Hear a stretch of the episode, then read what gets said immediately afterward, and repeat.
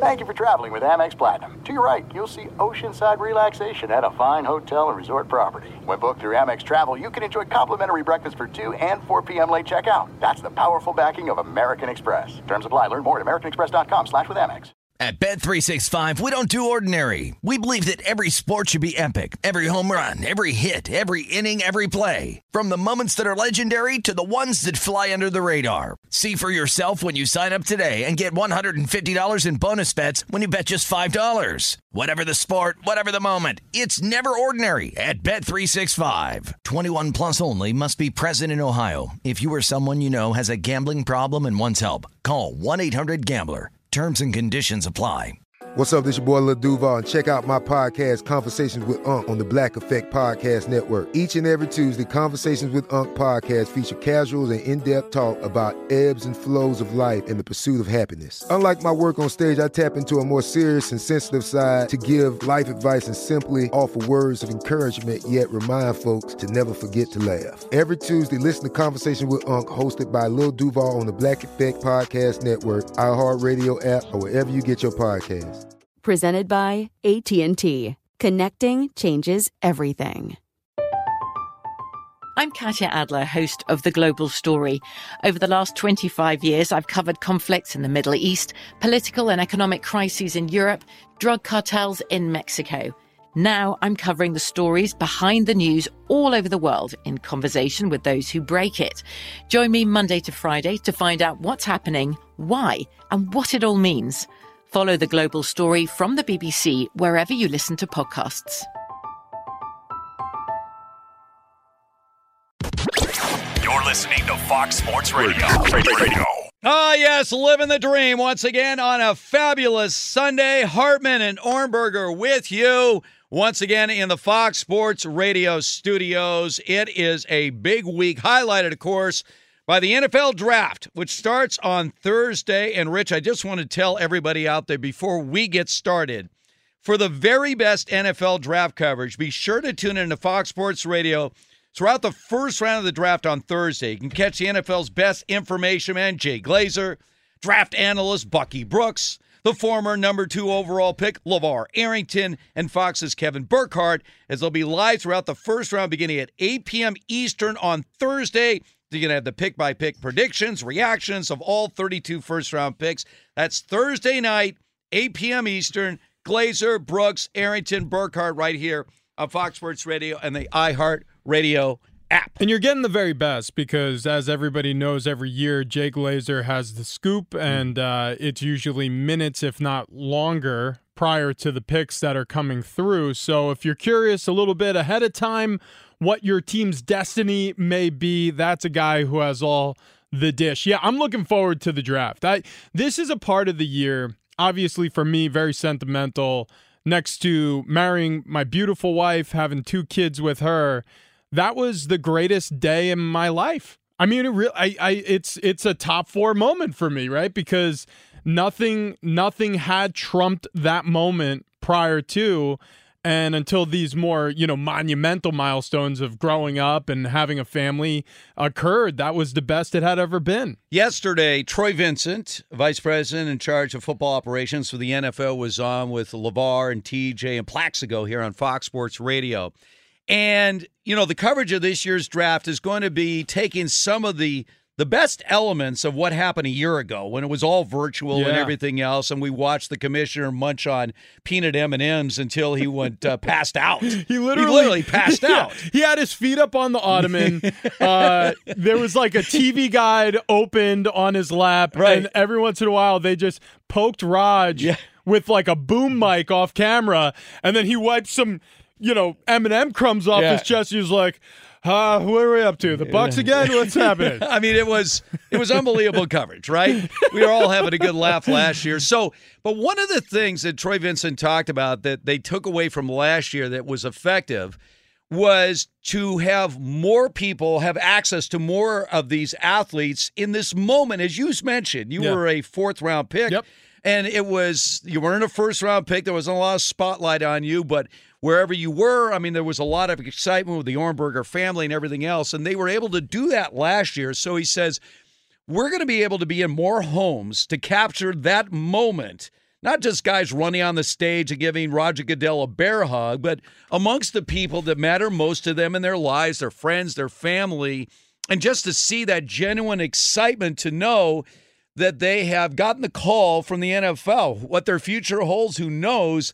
But they've gotten the call from the NFL, fulfilling lifelong dreams for all of these players who've always aspired to playing at the highest level of football. So I agree with him. I think that that was fun. It was great to see, you know, sort of getting in there. I just love even Joe Burrow last year, the number one overall pick. You know, essentially a pretty modest home for his parents, and oh, they were just dude. sitting there on the couch with their son. And here's a guy that's about to become a zillionaire, and you guys just see a, a moment he's sharing with mom and dad. Yeah, look, it, and and sitting on a very small couch. I Very might add. small couch. That that was a two seater. They were crammed in there. It was probably just the and and that is true. What you just said. It was probably the best spot where they had maybe the best background in the house, and so they jammed them in there. But I agree with you. I think this idea of being able to see or have a pie slice view into where these guys came from. We get background. We we hear where guys are from, but but we don't often see it, right? I, I mean, um, you know, even though I played six years in the NFL, and I'm sure there are some people who who must think some way of me, you know, as humble beginnings, and and that's fine you, because it doesn't matter where you come from. It's it's just a matter of who you are and the the the abilities you have sports is a great meritocracy. If you have what it takes, they'll find you. And then if you continue to have what it takes, they'll pay you handsomely for those talents because obviously this is the most popular sport in this country and it's growing the, the game is growing go- globally. It's it's obviously becoming more and more important to people overseas as well.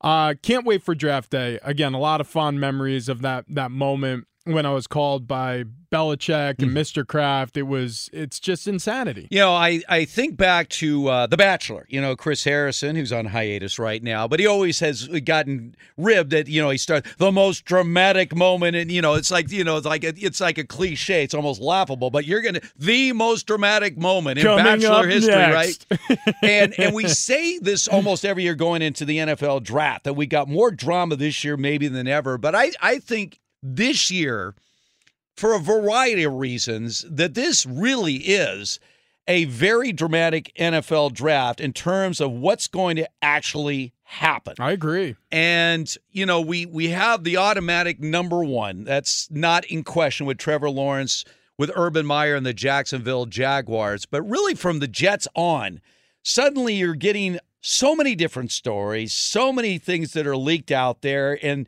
this is what you have to decipher, Rich. You know, during the week we've been talking to a number of people that cover the 49ers, and it just it's all over the map. You see the betting odds and who they're going to take. Is it going to be Trey Lance? Is it going to be Mac Jones? Is it going to be Justin Fields? Assuming, of course, that Zach Wilson is the Jets pick at number two. Right. And it, it's made a lot of intrigue. They got betting odds, and it seems to change day to day.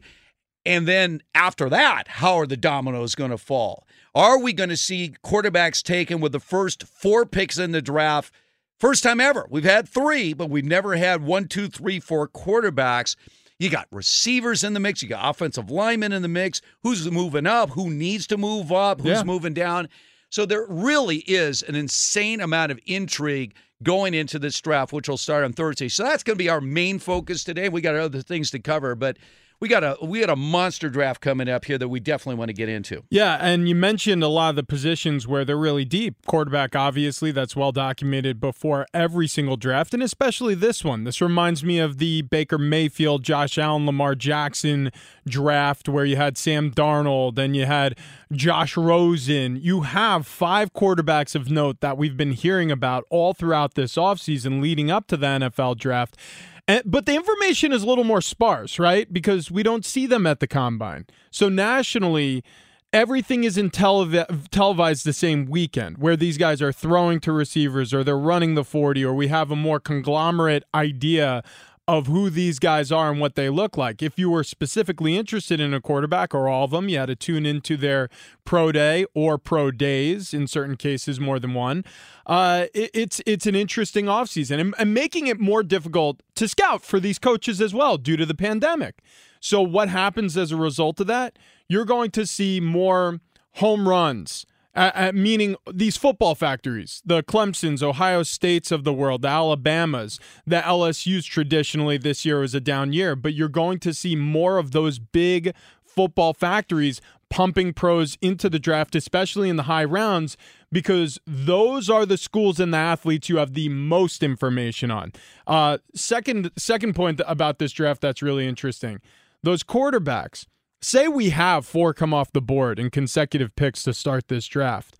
It really is going to demarcate a, a change in this league. The the idea that not, we always knew the quarterback's most important position, but but we've never seen such a flurry to try to secure the the quarterback of our future in consecutive picks. So if that happens, I mean that that bodes extremely well for anybody playing the quarterback position at the, in college football right now because it's a feeding frenzy. Everybody's trying to get that position right, and guess what?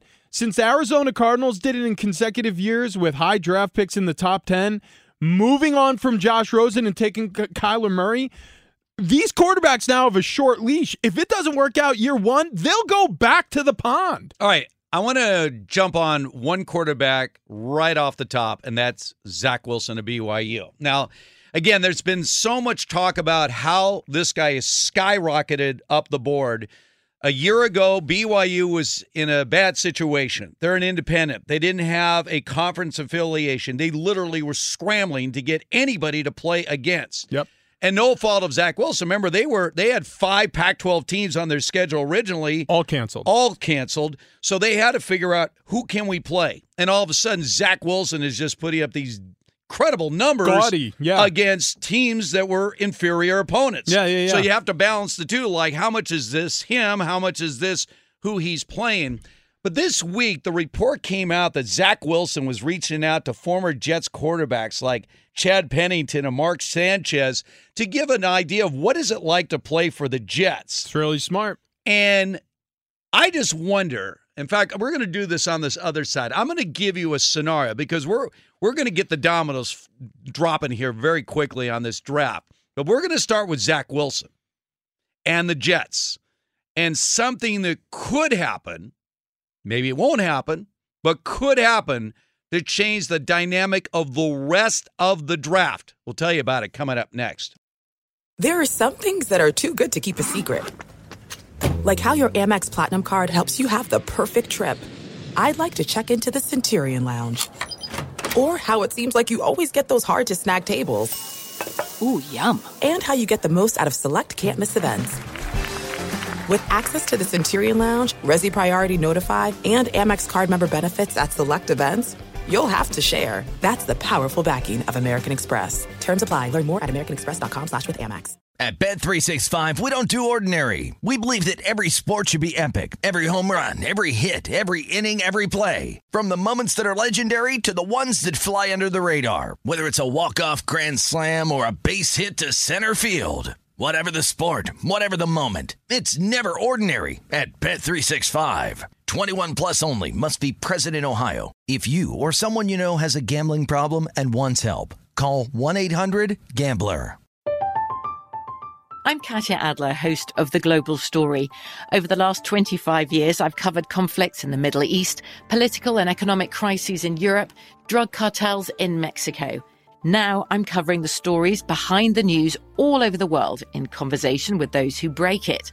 Join me Monday to Friday to find out what's happening, why, and what it all means. Follow the global story from the BBC wherever you listen to podcasts. Xfinity has free premium networks for everyone this month, no matter what kind of entertainment you love. Addicted to true crime? Catch killer cases and more spine-tingling shows on A&E Crime Central. Crave adventure? Explore Asian action movies on Hi-YAH. Searching for something extreme? Check out skating, snowboarding, and more on Fuel TV Plus, the global home of action sports. And find crowd-pleasing bops on iHeartRadio's Hit Nation playlist. There's new free shows and movies to love every week. Say free this week in your Xfinity voice remote. Steve Hartman, Rich Ohrnberger. Enjoy Spotlight Comfort and save big on your water bill with a Navien tankless water heater. Go tankless with Navien. You can save hundreds on a new Navien tankless water heater with local rebates. Visit tanklessmadesimple.com. Do you see Ryan's uh, producing today? See how this Yeah, is? Yeah. yeah. I see. You know, I didn't walk into the production studio because Yeah. I came in with these delicious uh, little egg bites that they call them. Uh, you know, I, I was very very interested in getting breakfast down. So Ryan, Yeah. Sam, Mhm. excellent to see your two faces today. Look We at that. beautiful Sunday here in Los Angeles. Uh, well, we're very excited because we got so much to talk about with this NFL draft. All right, let's. Okay, we know number one Jacksonville, Trevor Lawrence, no questions about it. And by the way, if anybody questions whether or not he is on paper the best talent in this draft from the quarterback position, forget it. He is the best talent. There's no question he has the most potential of any of the quarterbacks in this draft. Case closed. All right, so let's move on from that. So let's go back to the Jets and this whole Zach Wilson thing. So Zach Wilson emerges from obscurity, putting up these gaudy numbers against inferior opposition at BYU. And you've had a chance to see Zach Wilson in action with your work with San Diego State, so you have a, a bird's eye view of what this guy's about. And all of a sudden, he's been elevated from complete obscurity to comparisons to Patrick Mahomes Yeah. with his abilities to throw every th- throw, the arm strength, his mobility, and everything else. Suddenly, Zach Wilson is the second coming of Patrick Mahomes. But now all of a sudden, you hear this story about Zach Wilson reaching out to these former Jets quarterbacks to get an idea of like, what is it like to play for the Jets organization? So this is not unprecedented with quarterbacks. Ask Eli Manning. Go way back in the day with John Elway, where quarterbacks who are going to be at the top of the draft suddenly make it publicly clear do not draft me because I have absolutely no intention of playing football for you. Do you think it is possible in the next couple of days for it to leak out that Zach Wilson has no intention of ever being a New York Jet? And suddenly the Jets in a position. And by the way, the Jet, remember we were talking about the Jets with the Deshaun Watson trade, possibly before you know what hit the fan with Deshaun Watson. Yeah. We were talking about Russell Wilson. Oh yeah. When suddenly that was out there. Russell wanted out of Seattle because the Jets have so much as far as trade power with draft picks and everything else. Could you see any scenario between now and Thursday where suddenly the Jets' second overall pick is up for grabs? Because if it does happen, obviously it changes everything. outside of the number one overall pick, I think any of these picks are up for grab. I really do. I and and I understand the Jets need a quarterback, so I'm not saying it's necessarily them, but well, actually, I would say outside. But of let's number focus one, on the Jets. I know outside they num- got rid of number Sam Darnold, and yes. number three Yeah. because the San Francisco 49ers leveraged their future to get to number three. So Yes. besides moving up further, I mm. think they're staying there, obviously, and Trevor Lawrence is going number one. So the Jets, could they trade out of it? Yeah, but you still have a gaping hole at the most important position on the field, and that's quarterback. You have an opportunity also with a deep field of talent uh, to pick the second best, whoever that is in your vision. I think it's more possible, more likely that they take someone other than Wilson, and this was a big smokescreen, uh, rather than them trading out of the position. Like, could it all of a sudden be Fields' name called second overall rather than Wilson? Yeah, maybe. I, I do think that. it- How about a it- Russell Wilson trade with Seattle to the New York Jets? well, okay. That is something I'll entertain. Since they do need a quarterback, and there are other teams out there who have issues, and and uh, like you said, I think Deshaun Watson would have been a perfect candidate in this instance uh, if it weren't for the off the field issues and skepticism as to whether or not he'll even play a snap of football this upcoming football season. But Russell Wilson is that a possibility? Maybe they just got that deal done to bring Adams over there. So Do you think Russell Wilson would like to be in a Jets uniform and playing in the spotlight of New York? I don't think he'd shy away from it at all. I don't. e- I think he would be welcome to that idea. This is what I forecast happening with Wilson, though. He'll play out this season with the Seattle Seahawks, and I think I think after the season he's going to force his way out. I think that's how that goes. I do believe the Jets will take Zach Wilson. Yeah. I, I think they're going to stay with Zach Wilson at number two. But we'll see. Again, there's there's a lot out there, and and if they were to go with Justin Fields or you know a different direction at quarterback, Can you imagine? Okay, so I want I want to go back Yeah, to yeah. yesterday. So yesterday, Jeff Schwartz and I were talking about the draft. By the way, Jeff and uh, Jason McIntyre, TJ Houshmandzadeh, and a host of thousands. They're going to be having like a streaming coverage Yeah, yeah. Wednesday, Thursday. They're really going to break it all down. Different outlets here at Fox Sports Radio as far as the draft is concerned. So Jeff was doing a lot of homework, and we ran through like the first twelve picks in the draft yesterday on the show. So obviously, you had Jacksonville taking Trevor Lawrence. You had the Jets taking Zach Wilson. Now we get to the 49er pick. And this has just been wild. It really has been wild because when the 49ers moved up to three, it tells you that they felt like the only way we're going to get who we want is to trade up to the third spot. Otherwise, we're not going to get who it is that we want. So when you're trading future picks and everything else to move up just a few slots in the draft, you only do that because there's a guy you specifically want, and the only way we're going to get him is to move up into that third spot to guarantee we're going to get him. So all the speculation who was going to be, and everyone assumed it was going to be Justin Fields or Trey Lance. One Sure. of these two guys is going to be the third overall pick in the draft. And then all of a sudden, all the stories came out that John Lynch and Kyle Shanahan were at odds on who's the best quarterback of the future, and Mac Jones' name suddenly pops up. And this was interesting, Rich, because we talked about this a couple weeks ago. Of the 32 NFL draft boards, and every team has their own draft board and their order for the draft, and they're all covered up and everything else. How many draft boards do you think out of 32 have Mac Jones listed ahead of both Justin Fields and Trey Lance? And you're thinking, none? I mean, both? I mean, it doesn't seem likely. But I talked to several people that cover the 49er beat, asked them the same question over the last 10 days, and they they all had the same answer. More than you think. That's what I was. More than you think. And I'm like, Steve, really? Steve, this- More than you think? This is what I've been telling you for weeks. More, way more than you think. Because here's here's the two knocks against Trey Lance uh, and and Justin Fields. Is their processing level at the level of a Mac Jones? Now, if you you want to put all of their you know intangibles in a basket and say, okay, who does what better? Most of them are going to shine in categories over Mac Jones athleticism, potentially arm strength, you know, all those things, uh, uh, you know, evasiveness in the pocket. Although I will say this Mac Jones has some pretty good awareness in the pocket, not tremendous under pressure. But as far as processing goes, this guy can get on the whiteboard and wow coaches. That's all you've been hearing about him this entire draft process is he's he's a football savant, right? So when you're thinking, all right, I'm an offensive coordinator, I'm in love with my with my scheme. Okay? Yes. I don't need to amend my scheme. I can bring a guy in and he can be plug and play. I can have what I like to call a headset quarterback. This is similar to Jared Goff when Sean McVay first got his hands on him. He made him a headset quarterback. He was literally telling him where to go with the football pre snap, and he would go there with the football. Then I think they started loosening the reins a little bit, seeing how, you know, letting him, you know, venture further, further into deeper and deeper water. And Jared Goff struggled. He's not he's not the on-field processor that they were hoping him to be. But with a young quarterback, a malleable guy like a Mac Jones, getting in his ear before every play, hey, we're looking X receiver here, may not be open on the first window, check second window. And they give him the play, and he can remember all this. So he's going to give the play call in the huddle.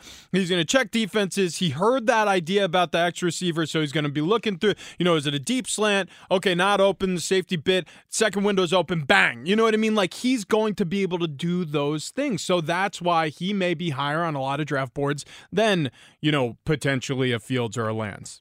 I mentioned this yesterday. The first time I met Kyle Shanahan, he was eight years old. His father had just been hired as the new coach of the Raiders, and I was working for the Raiders, and there was 35 year old Mike Shanahan and his eight year old son, Kyle. That's the first time I actually met Kyle Shanahan. This is one thing I know about Kyle Shanahan. He is the son of Mike.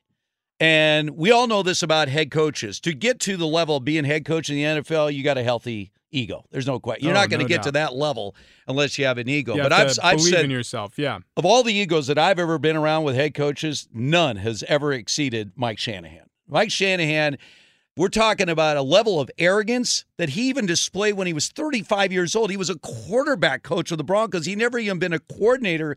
And he basically looked Al Davis in the eye and took everything the Raiders had done for 25 years and threw it in the garbage in Al Davis's face. And Al was just, uh, okay. Yeah. And then after it didn't work, four games into his second season, not only did he fire Mike Shanahan, he refused to pay him, even though he had a contract. Never did pay him. He refused. Insubordination. You know, it was it really was remarkable. So when I look at Kyle, Yeah. I see the same thing. Like you mentioned, Kyle Shanahan, in his mind, is the offensive genius of this league. And unless he has a quarterback, the problem isn't him. The quarterback is the quarterback can't execute what it is I told him to execute.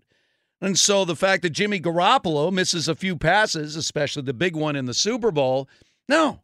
I mean, it's really the same thing with Sean McVay. You got these young guys 100%. that have these huge egos that I know what I am drawing up is foolproof unless I have a quarterback that can actually deliver on what it is that I've designed. And so you're right. When you look at the Mac Jones situation, perhaps, and I've been assured by everybody that ultimately this decision is Kyle Shanahan's decision. It's not John Lynch's decision. It's Kyle Shanahan's decision on the future quarterback situation with the 49ers. And if he believes that Mac Jones can execute his offense as designed, they won't hesitate. They'll take Mac Jones. Yeah, and and it really is on Sean McVay to get it right with Stafford now. It Right. really will be on Kyle Shanahan to get it done with whoever they take third overall because they are the quote unquote QB whisperers, the young head coaches of this league who have a a system that they want to match with the right guy because they believe in the system over the talent.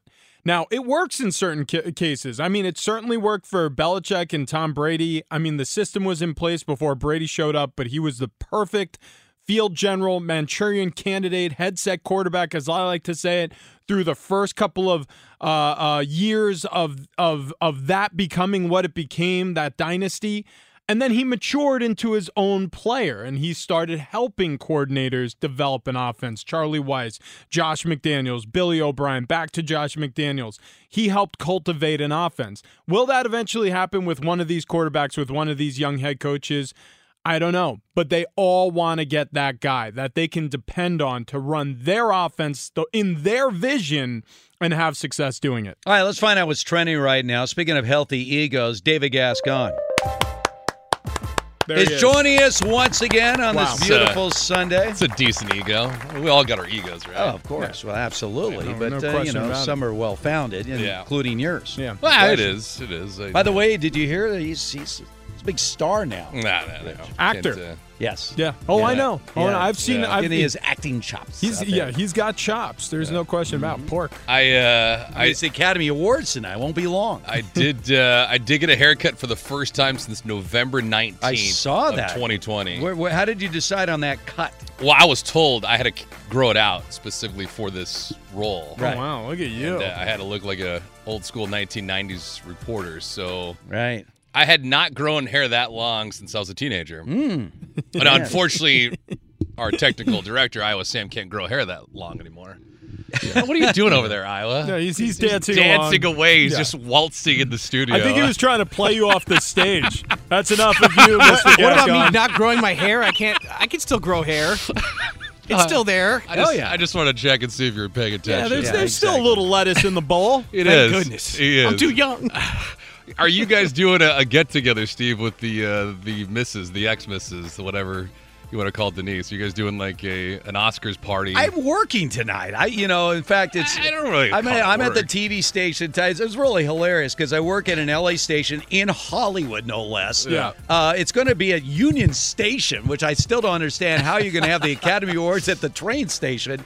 I mean, so, uh, but we we actually, since they're not going to have the normal reporters, the red carpet situation, we actually set up our own red carpet outside of our studios. I mean, it's all laid out. So our, our Hollywood reporter is going to be out there on this essentially fake red carpet. Are you going to be wearing a, a tuxedo for your I, I sports feel like report? I, I may run out there on the red carpet I- and like wave and everything. you know what you should do? what are Yeah. you wearing? Is- well, I'm wearing a the champion same polo. suits that I always wear. we should just get you a a, a nice ice blue Sub Zero costume. How Mm. I about like that? that. I like that In honor of Mortal Kombat coming out. Uh, everybody that has seen Mortal Kombat, including you, says that movie it has no redeeming value other than the fact that it delivers on the gore. Yeah. like it is Okay. over the top. well, you know what? Uh, Sonya Blade has a redeeming quality about her. Yeah, okay, but Hmm. outside of that, Mhm. I mean, yeah, limbs and other, you know, a lot, Oh, yeah, a lot yeah. of stuff just ripped off. There Yeah, are much, there yeah. are a couple For the characters that were fantastic. Scorpion, Yeah. Mm, Sub Zero, and Kung Lao were, were great. Yeah. But, Garbage. But next next year, I'm sure next year is going to clean up at the Academy Awards. No, definitely. Guys, Oh, uh. Austin Hays with a solo home run. Orioles are taking on the A's, who have won 12 in a row. It's one to nothing. Baltimore with the lead in that one. Kansas City, Detroit are scoreless. Same thing with the Yankees and Indians from Cleveland. Got a little date this afternoon between the Padres and the Dodgers. First pitch is at seven o'clock Eastern. Dustin May versus Joe Musgrove in that pitching matchup. San Diego 12 and 11. Dodgers at 15 and 6 on the year.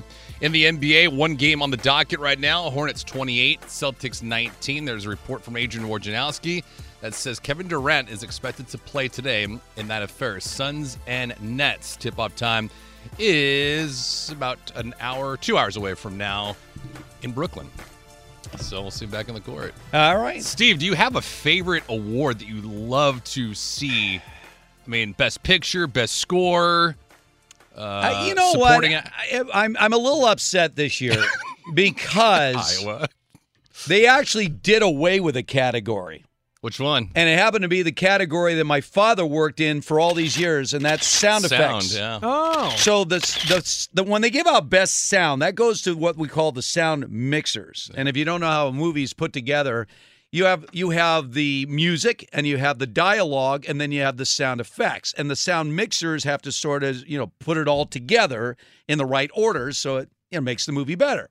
But they apparently have decided that sound effects alone is not a category. You have visual effects. And so now they've combined sound effects and sound mixing, which are two entirely different things. And it really upsets me. Yeah, well, They've done away with a category that you know my father did for 30 years, and uh, they just suddenly because sound mixing and sound editing are two different things. Well, and also I I would argue Yes. that the sound, the score, especially the music Mhm. choices, what you hear, especially in theater when you have the full surround sound experience. Yeah. Like if you watch, they do this sometimes now. They'll cut a scene with with different sound effects, like a, a creepy movie scene Oh, yeah. or a really intense dramatic scene. And if you take away the score and you take away the sound effects, you know maybe it's just like a low piano in the background or you know just one string on a violin and it's just Mm-hmm. eerie. When you take it away or if you change the music to bright and cheerful, it makes everything seem so ridiculous. It changes the scene altogether. I, I'll tell you, and this is a very quick story here, and we'll get back to the draft, but Hitchcock's Psycho. Yeah. Okay, one of the all time classic movies. When they originally screened the movie, the thing that was missing was the eh, eh, eh, which be, made the movie. They added that, and it changed everything. Yeah. Everything Yeah. with that movie. I mean, you know, you had the shower scene and everything else, the classic scenes from Psycho, but until they put that element into that, yeah, that changed everything about that Well, movie. and what's so and that was the genius of Hitchcock. He knew what am I missing here, and that's what they added, and it changed everything. You think when you hear that noise, you think you don't think about the the musicians playing a cello or whatever instrument that's that's being emanated from. You literally think about the shower scene in Exactly. that movie. Exactly. Like it, you, every you you it just it, it it transforms the scene altogether. So th- those are the elements in sound. Yes, Sam. Also, a great score can make a movie even scarier. Like in The Shining, the opening, uh, really eerie. Well, how about. The Exorcist with Exorcist the as turbulent well. bells? Yeah. Dun, Oh, dun, dude. dun, It dun, adds an dun, eeriness to it, dun, creepiness to it. Oh man, Yeah, I, it really I'm, can- I'm getting goosebumps just thinking about it. Anyway, so uh, I can't wait. I, I always love the Academy Awards. It's an interesting year, of course, because no one saw any of these movies, right? No, I mean, we, we didn't go to the movies. And I saw one of these movies. I think up for the overall category. Uh, Tenet. Uh, that's the only one. Tenet's only up for some visual effects. Oh, is that stuff. it? I thought that was in the best. No, no, no, no. even- wow. no, no, Well, no, no. So, so you really will see nothing. That is a goose watching. egg. I and and and this is also an admission. Until you mentioned it, I wasn't completely sure when the Oscars were. I just I knew they were coming They're tonight. soon. They're Yeah. tonight. All right, so I get that. Uh, by the way, we had Lucky LeShoe on the morning show. Oh, of course. Friday. Yeah, it's our, my Well- insider. You know, and by the way, they, every, there's so many different gambling outlets where you can bet on who's going to win the Oscars. So anyway, my insider was on the show uh, on Friday. All right, I want to get back to the draft, and I want to go to something that's going to shock you, I'm sure. So Jeff Schwartz yesterday, Sure. and, he, and Jeff's breaking down the draft and everything else. So we're we're running through the top 12 picks in the draft and we get to the 49ers and number 3 and I was giving it the dramatic, you know, I I set it up and I say with the third pick in the 2021 NFL draft, the San Francisco 49ers select and he jumps in he goes Justin Fields, quarterback, Ohio State. So I'm like, "All right, so you think they're going to not take Mac Jones?" So let me quickly run through how this all went for him, right? So the Falcons at four, they keep the pick and they take Kyle Pitts. So instead of thinking about quarterback of the future, and when you look at Atlanta at four, they're really in a situation like the Chargers were a couple of years ago when they passed on the opportunity. A lot of people thought they were going to take Deshaun Watson seventh overall. We weren't talking about Mahomes at that point. Uh, and instead, they took Mike Williams, the wide receiver out of Clemson, At number seven, I at number seven overall. And the idea was there's still life left in the tank with Philip Rivers. Let's give him another weapon. And that's exactly what the Falcons are looking at at number four. Is there life left in the tank? Is Matt Ryan got a possible Super Bowl run in him? And if he does, adding a piece like Kyle Pitts, and you go way back to their Tony Gonzalez days in the Falcons. Obviously, if you got a uh, to go with Julio Jones and the wide receiver talent they have. I mean, wow. But the question gets back to do you pass on a quarterback of the future if you're Atlanta thinking that you still have several years left with Matt Ryan? Well, my thought process is they're either going to pick a quarterback or they're going to trade out of the spot. Now, could they take Kyle Pitts? He's a transformative player by most people's merits. Yeah, sure, they could. But I think this is because it's such a deep wide receiver draft, you could trade out of that position, still get a really great wide receiver. And there could be a team not three picks behind you, four picks behind you, just a few back who will pay handsomely to get to number four to throw their hat in the quarterback ring. So I think they're going to be shopping around, especially if their plan is going to be keeping Ryan for this upcoming season. All right. Uh, I, I uh, coming up. I, I got to run down some of these picks because where he went and, and where you are because I think you're definitely on different pages Oh, yeah. here Yeah, yeah, on how this plays out at the top of the draft. So, all right. So he had again Justin Fields three to the 49ers.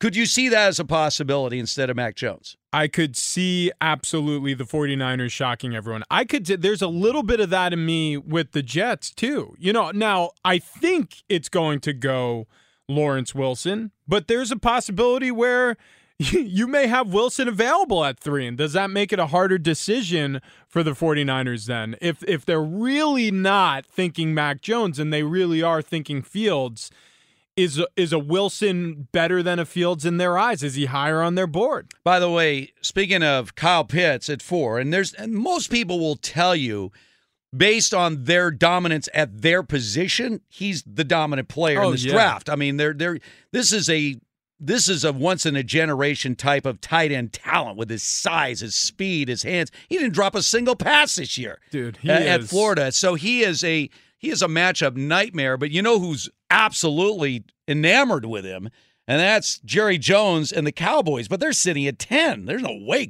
is going to last till then. So this again always gets back to who you want and where you think you have to be in order to guarantee to get that talent. All right, on the other side, so we got I'm going to go down with the Bengals, the Dolphins, and maybe a team other than the Lions coming up next. This is it. We've got an Amex Platinum Pro on our hands, ladies and gentlemen. We haven't seen anyone relax like this before in the Centurion Lounge. Is he connecting to complimentary Wi Fi? Oh my, look at that, he is! And you will not believe where he's going next. The Amex dedicated card member entrance for the win! Unbelievable! When you get travel perks with Amex Platinum, you're part of the action. That's the powerful backing of American Express. Terms apply. Learn more at americanexpress.com slash with Amex. At Bet365, we don't do ordinary. We believe that every sport should be epic. Every home run, every hit, every inning, every play. From the moments that are legendary to the ones that fly under the radar. See for yourself when you sign up today and get $150 in bonus bets when you bet just $5. Whatever the sport, whatever the moment, it's never ordinary at Bet365. 21 plus only must be present in Ohio. If you or someone you know has a gambling problem and wants help, call 1-800-GAMBLER. Terms and conditions apply. From BBC Radio 4, Britain's biggest paranormal podcast is going on a road trip. I thought in that moment, oh my God, we've summoned something from this board. This is Uncanny USA. He says, Somebody's in the house, and I screamed. Listen to Uncanny USA wherever you get your BBC podcasts, if you dare. Xfinity has free premium networks for everyone this month, no matter what kind of entertainment you love. Addicted to true crime? Catch killer cases and more spine-tingling shows on A&E Crime Central. Crave adventure? Explore Asian action movies on Hi-YAH. Searching for something extreme? Check out skating, snowboarding, and more on Fuel TV Plus, the global home of action sports. And find crowd-pleasing bops on iHeartRadio's Hit Nation playlist. There's new free shows and movies to love every week. Say free this week in your Xfinity voice remote. Steve Hartman, Rich Ohrnberger. All right, we're talking plenty about the 2021 NFL Draft, which gets underway on Thursday. And again, Fox Sports Radio will be all over it starting on Thursday with the first round. So, yesterday, Jeff Schwartz, who's going to be part of our coverage on the draft here on Fox Sports Radio, was breaking down the draft. All right, so I just mentioned the first four picks he had. He went through the first 12 here. So he has the Jags taking Trevor Lawrence. He has the Jets taking Zach Wilson. He says the 49ers will take Justin Fields, and the Falcons will go with Kyle Pitts. Now, the next two picks were interesting the Bengals and the Dolphins, because at this point, you're thinking, all right, there might be some trade activity. But in both cases, he says they will keep these picks, and they both have young quarterbacks who were drafted a year ago. Yep. And in both cases, he says they're going to be reunited with their college teammates. The Bengals keep the fifth pick and they take Chase, and the Dolphins keep their pick and they take Waddle, Jalen Waddle. So, in other words, he's got Joe Burrow reunited with Ja'Marr Chase, and he's got Tua Tagovailoa reunited with Jalen Waddle. Do you think that's a possibility? Well, it is a possibility, but it's also a strong possibility that they want to bring in one of these offensive tackles like a Rashawn Slater or a Penei Sewell from Oregon who will, you know, maybe not automatically be an impact player on the roster, but will certainly uh, be a starter day one and be on their way to a long career of protecting these young quarterbacks they'll be tied to. You know, there there there is something to be said about having this much talent at the receiver position, having this much talent at the quarterback position, and being so fortunate that you already got one of those spots locked up with a Joe Burrow or a Tua in the in the case of Miami. But it's also we know how this is. The Chiefs just leveraged their entire draft basically this year and not their entire draft, but this year and next year's draft will have significant impact because they bring in Orlando Brown Jr. to protect to protect Mahomes. That's a whole nother story we're going to get to in the next hour, by the way. Yeah. The so- whole Orlando Brown thing is is a, a, the whole story in its own. All right, so he decided to go with those two. Yeah. All right, so he's he's deciding you have a rare opportunity for two teams that have made a commitment to young quarterbacks to reunite them with receivers they know from their college days. So now he gets to Detroit at seven. Yep. Yep. And this is where he has the trade. And the team trading up to number seven, the Chargers. This is to take Sewell, the offensive tackle, at seven. So, and they will have to give up a number one pick next year to move up from 13 to seven to get that pick away from Detroit. Now, you got Justin Herbert. There's no question he is a quarterback that has a very bright future as long as you can keep him upright. And that offensive line of the Chargers needs a lot of help. Yeah. So, two questions here. First of all, Sewell. Uh, and, and Jeff, of course, is an Oregon guy, so he's a little partial, obviously, to Sewell, that he is that rare talent. But remember this about Sewell. He's 20 years old. Yeah, he's In young. fact, he will still be 20 years old when the season starts. So he's a very young offensive lineman. But if you're the Chargers and you have a franchise quarterback, obviously, in Herbert right now, moving up in the draft, trading a future number one for a guy like Sewell, does that make sense? Yeah, it does. Again, once you think you have your quarterback, you need to start either building component parts around the offense, whether it be in the backfield or out on the edges with receivers, or building the offensive line. I, you, you got to do one or the other. And so, with a high draft pick in the case of finding your quarterback of the future, I, I look again. I think the Niners did it the right way. I think that the Chiefs did it the right way. They those are two teams that had strong uh, offensive lines and then welcomed in a quarterback prior, right? You know, I I think that's what you need to do. This is almost like Andrew Luck to the Colts, and then they built the offensive line after. That's what the Chargers are doing with Herbert. So if they're going to move, I think they move for a tackle. And also, Tom Telesco, their general manager, has whiffed in the draft on offensive linemen. He has not had a big hit record. Awful. So he needs to get this right. He does. And so that's how he won with Detroit. Now, what's interesting was the next pick at Carolina, because I'm still thinking, wait a second. You still have Trey Lance and you still have Mac Jones on the board. Isn't somebody moving up here to get one of these two quarterbacks? And especially since Denver is sitting at nine and we know they're thinking quarterback, Carolina's got to be entertaining offers. And he goes, nope, Carolina's going to take Slater. He's going to take the other big offensive line. And by the way, Slater's interesting because he does have some critics. He's under six five, and his reach about 33. Yeah. You know, but this was the knock uh, on Wirfs a year ago, and he turned out to be a good player. Talented guy. You know, so he fell because of some of the metrics that, you know, usually you want those long arms, you want guy six seven, and he wasn't. But either you can play that or not. Is that what we're talking about with Slater? Is he that uh, the get out of Northwestern? Yeah, I mean, look, I saw it sometimes against the faster speed rush guys. He can struggle, especially if you beat his punch. But it's difficult to beat a guy like that. He's really, really athletic and he's super powerful, especially in the run game. And that's something I think this offense is going to be predicated on with Matt Rhule, Sam Darnold in Carolina. All right. So on the other side, we're going to get uh, much more into the Orlando Brown situation with the Chiefs. And is Mac Jones going to be dropping out of where everyone thinks he is in the draft? We'll have more coming up next. Yes, rolling along here as we continue our countdown for Thursday's NFL draft. It's always exciting and a little bit of a mystery this year without the combine. So normally, just from a a viewer standpoint, you've you've seen the combine and you're sort of getting ready for the draft. We did not have that. So you were not privy to these pro days. No. So you really are sort of blind going into this draft of exactly what's out there as opposed to years past. Well, and what we're going to see in this year's draft, like we saw in last year's draft, is a lot more big school players getting drafted in the higher rounds. Mm-hmm. You know, there there aren't going to be any of these like you know, outside of a Trey Lance, and and maybe there'll be another player to sneak in the first two rounds from like an FCS school, but it's going to be few and far between. You're going to see again home run shots taken by these organizations because there was so limited access to going to the games and viewing these players in person or going and doing sit down interviews or doing your adv-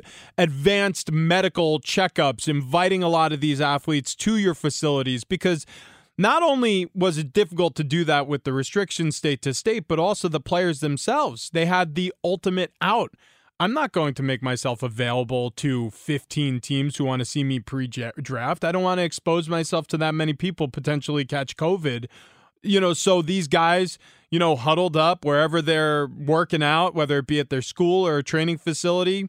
And it's just going to be, you're going to have to truly do your homework on these players on the in the film room. And so as a result of that, I think we are going to see the Clemsons and the Ohio States and the Alabamas be the most heavily drafted school here. All right, so yesterday, Jeff Schwartz, former NFL offensive line.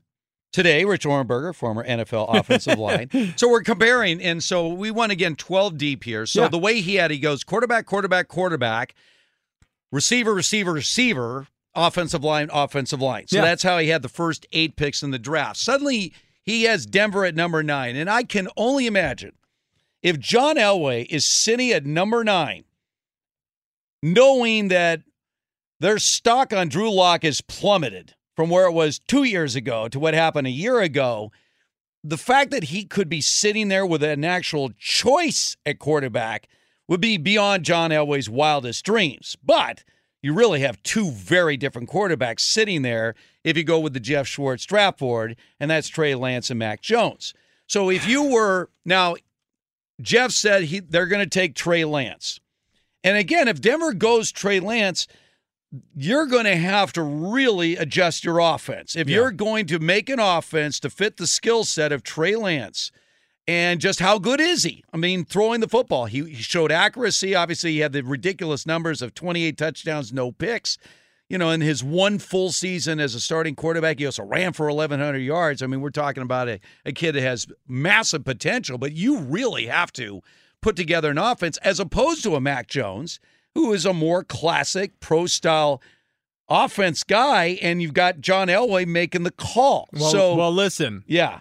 I don't think they go with either. Wow. I think if they're staring at a quarterback at nine overall, I think they they stick to the draft plan, which is we need to improve the heart of our defense or we need to improve our offensive line. So if Slater or Sewell or one of these other Eichenberg is another guy who's really high up on a lot of boards as far as offensive tackles, the kid out of uh, Brigham Young. Uh, if if some of these highly touted tackles are still available, they may go there. Here's one that I You think mean they're still? You still think they they're rolling the dice on Drew Lock? I, they got him working with Peyton Manning this. this I know they do. I you know. that- I think there's so, enough believers in that building that they could skip. Wow. Even if you have Mac Jones or Trey Lance or or Fields available at nine.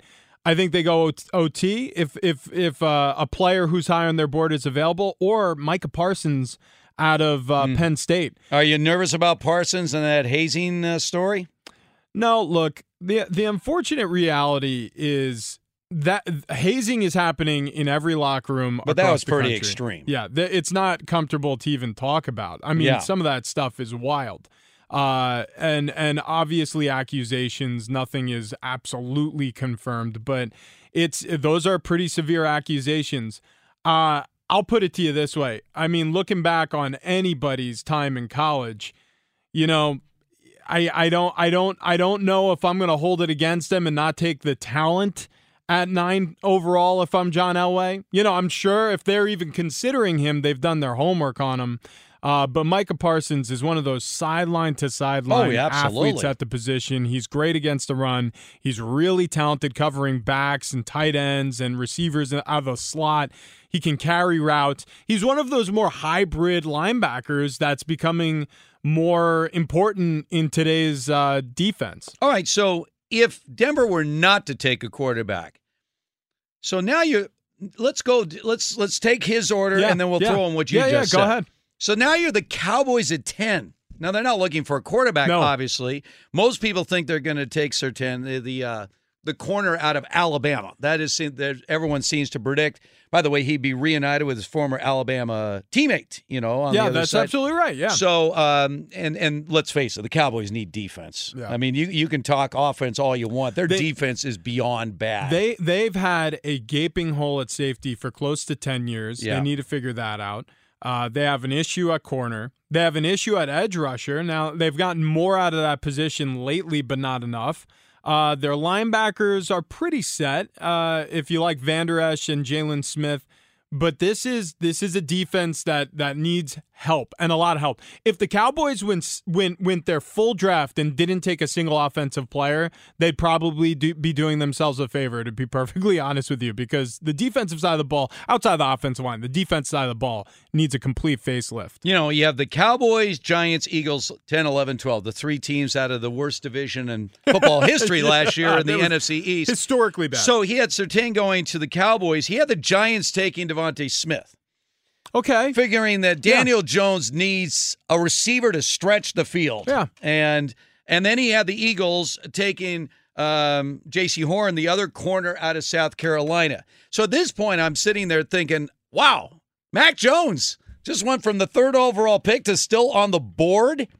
And this brings suddenly into the conversation the Patriots at 15, Yeah. the Washington football team at 19, Who, the by the Bears way- at 20. All three of those teams obviously looking for the quarterback of the future. let me tell you, in this draft, or I should say, among the teams who potentially could be looking for a quarterback in this draft, Mm-hmm. Mac Jones and the Patriots feels like the easiest fit. It makes so much sense. I mean, think about what Tom Brady was to that organization for all the years he was there. Now, people forget, but early on, he was a system quarterback. He was a guy who was running a system and doing a very good job, but he was managing a system. And then as he graduated and matured, he became an impactful offensive mind around that building. And I got in 10 years into his career and I watched it. I mean, it was a true collaboration between what he was seeing, what he believed would work, and what the coaching staff viewed the talent around him was capable of. It was a beautiful working relationship that lasted as long as it did until it didn't anymore. They're looking for the next one. And if they don't get it right and they don't get it right soon, it's going to be there could be some dark days ahead because that division around them is improving. The Dolphins are improving. The Bills are obviously at the top of the heap. It's going to get difficult for the Patriots if they don't find the next quarterback. All right, so let's get back to the 49ers at three. And let's say they don't take Mac Jones, they take Justin Fields. So suddenly, let's let's assume for a second that New England is very high on Mac Jones. Sure. Now by the you- way, now by the way, Nick Saban, Bill Belichick worked together with the Browns, long-term friendship. Uh, you know, Okay, so now the question is because they're not going to get up to three. They have to stay wait for the 49ers. But the 49ers go with, let's say, Fields or Lance Sure. instead of Mac Jones. Now you're sitting at 15, but you got a lot of capital to work with here. As usual. So if you were to New England and you're like, we have a chance to get Mac Jones, where do we go? You're looking at the board ahead of you. You're you're you're hoping that he drops to 15? Not likely. So then you have to start taking a look. All right, who might be after? And this is why we get back to these draft boards where you it's not just who you take, but where you take him in the draft. And this is the guessing game. Like, all right, who do we have to worry about that might be trying to move up to get Mac Jones? Who else do you think has the same interest in Mac Jones that we have? So if the 49ers go Justin Fields, yeah, and you're in that draft room with Belichick and company, and you're saying, all right, we have a shot at Mac Jones, where are we targeting to move up in the draft to guarantee that we're going to get Mac Jones if we believe we need to get Mac Jones? Which team are you looking at to move up to make a trade with? I mean, or are you just holding out hope that somehow he's still he's still on the board at 15? Look, I I would get on the phone with coaches who have some leash. Like Matt Rhule's only in his second year. Uh Right. Uh, uh, Dan Dan the man, what's what's his last name? The the new Lions head coach. I know. Uh he's he's uh he he's got a 6-year contract. Dan Campbell, Yeah, thank you. he's man, a loose. Man Campbell. Yeah. Uh, he's there at number seven. I I I could see potentially coaches who have a lot of leash, a lot of time to get it right. Uh, could could be looking to make the trade with New England. Now, again, their general managers have to be in collabor- collaboration with them. But yeah, but you're gonna if you move up from 15 to seven, you're gonna have to give up a future one. I- You here- know here- that. but here's the thing: I, I don't necessarily see that being the case with New England. I don't I don't even necessarily think they pick at 15. I think it's possible that New England trades down in this draft. Okay. it's very typical. Well, that's my point. Yeah. In other words, I mean, if you so- have a player like Mac Jones is falling and falling and falling and falling, the value you get, Mm-hmm. Mac Jones at 15. It'll it'll be like it always is with New England, where you know early this season when Cam Newton or this past season when Cam Newton was actually having what looked like a renaissance in New England, people were like, "Of course, they waited a hundred days after he was a free agent. They signed him for vet minimum, and he's going to run the NFL this year." It didn't work out that way, but you you know you're going to hear the same thing at 15. If somehow Jones is there for the Patriots, everybody's going to be like, "It feels like they're stealing." All right, but it's interesting this whole dynamic of Trey Lance and Mac Jones. I mean, Justin Fields is a spotlight quarterback at a high institution, even though Ohio State quarterbacks have struggled at the next level. But it will be interesting to see if the 49ers were to opt out for Justin Fields at number three overall. Very different quarterbacks, obviously, Trey Lance and Mac Jones. Is it possible, with all the hype we've been talking about, you know, five quarterbacks in the first nine picks at the very least, that suddenly they start dropping? and people are looking at Lance as like an unknown project. Oh yeah. And Mac Jones was he just the fact that he was the beneficiary of this insane amount of talent around him? Of course, you could say the same thing about Joe Burrow at LSU. I mean, the previous year. I mean, was it Joe Burrow or the fact that he was surrounded by this supreme talent at all the skill positions? That's the question of Mac Jones. All right, on the other side, we'll get more into that, but we also need to get into this big trade between the Ravens and the Chiefs. So, why would the Baltimore Ravens, who have to get through the Chiefs to get to the Super Bowl, trade them what they needed? A Pro Bowl offensive tackle. Why would they do that? We're going to tell you coming up next. There are some things that are too good to keep a secret. Like how your Amex Platinum card helps you have the perfect trip. I'd like to check into the Centurion Lounge. Or how it seems like you always get those hard to snag tables. Ooh, yum. And how you get the most out of select can't miss events. With access to the Centurion Lounge, Resy Priority Notified, and Amex card member benefits at select events, you'll have to share. That's the powerful backing of American Express. Terms apply. Learn more at americanexpress.com slash with Amex. At Bet365, we don't do ordinary. We believe that every sport should be epic. Every home run, every hit, every inning, every play. From the moments that are legendary to the ones that fly under the radar. See for yourself when you sign up today and get $150 in bonus bets when you bet just $5. Whatever the sport, whatever the moment, it's never ordinary at Bet365. 21 plus only must be present in Ohio. If you or someone you know has a gambling problem and wants help, call 1-800-GAMBLER. Terms and conditions apply. From BBC Radio 4, Britain's biggest paranormal podcast is going on a road trip. I thought in that moment, oh my God, we've summoned something from this board. This is Uncanny USA. He says, Somebody's in the house, and I screamed. Listen to Uncanny USA wherever you get your BBC podcasts, if you dare.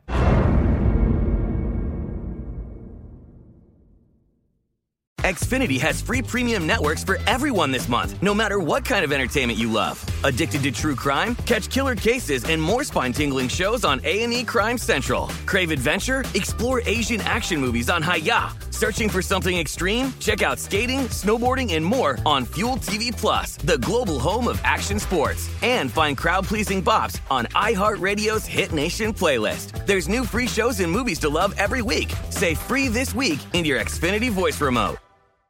Wow. I was Sam.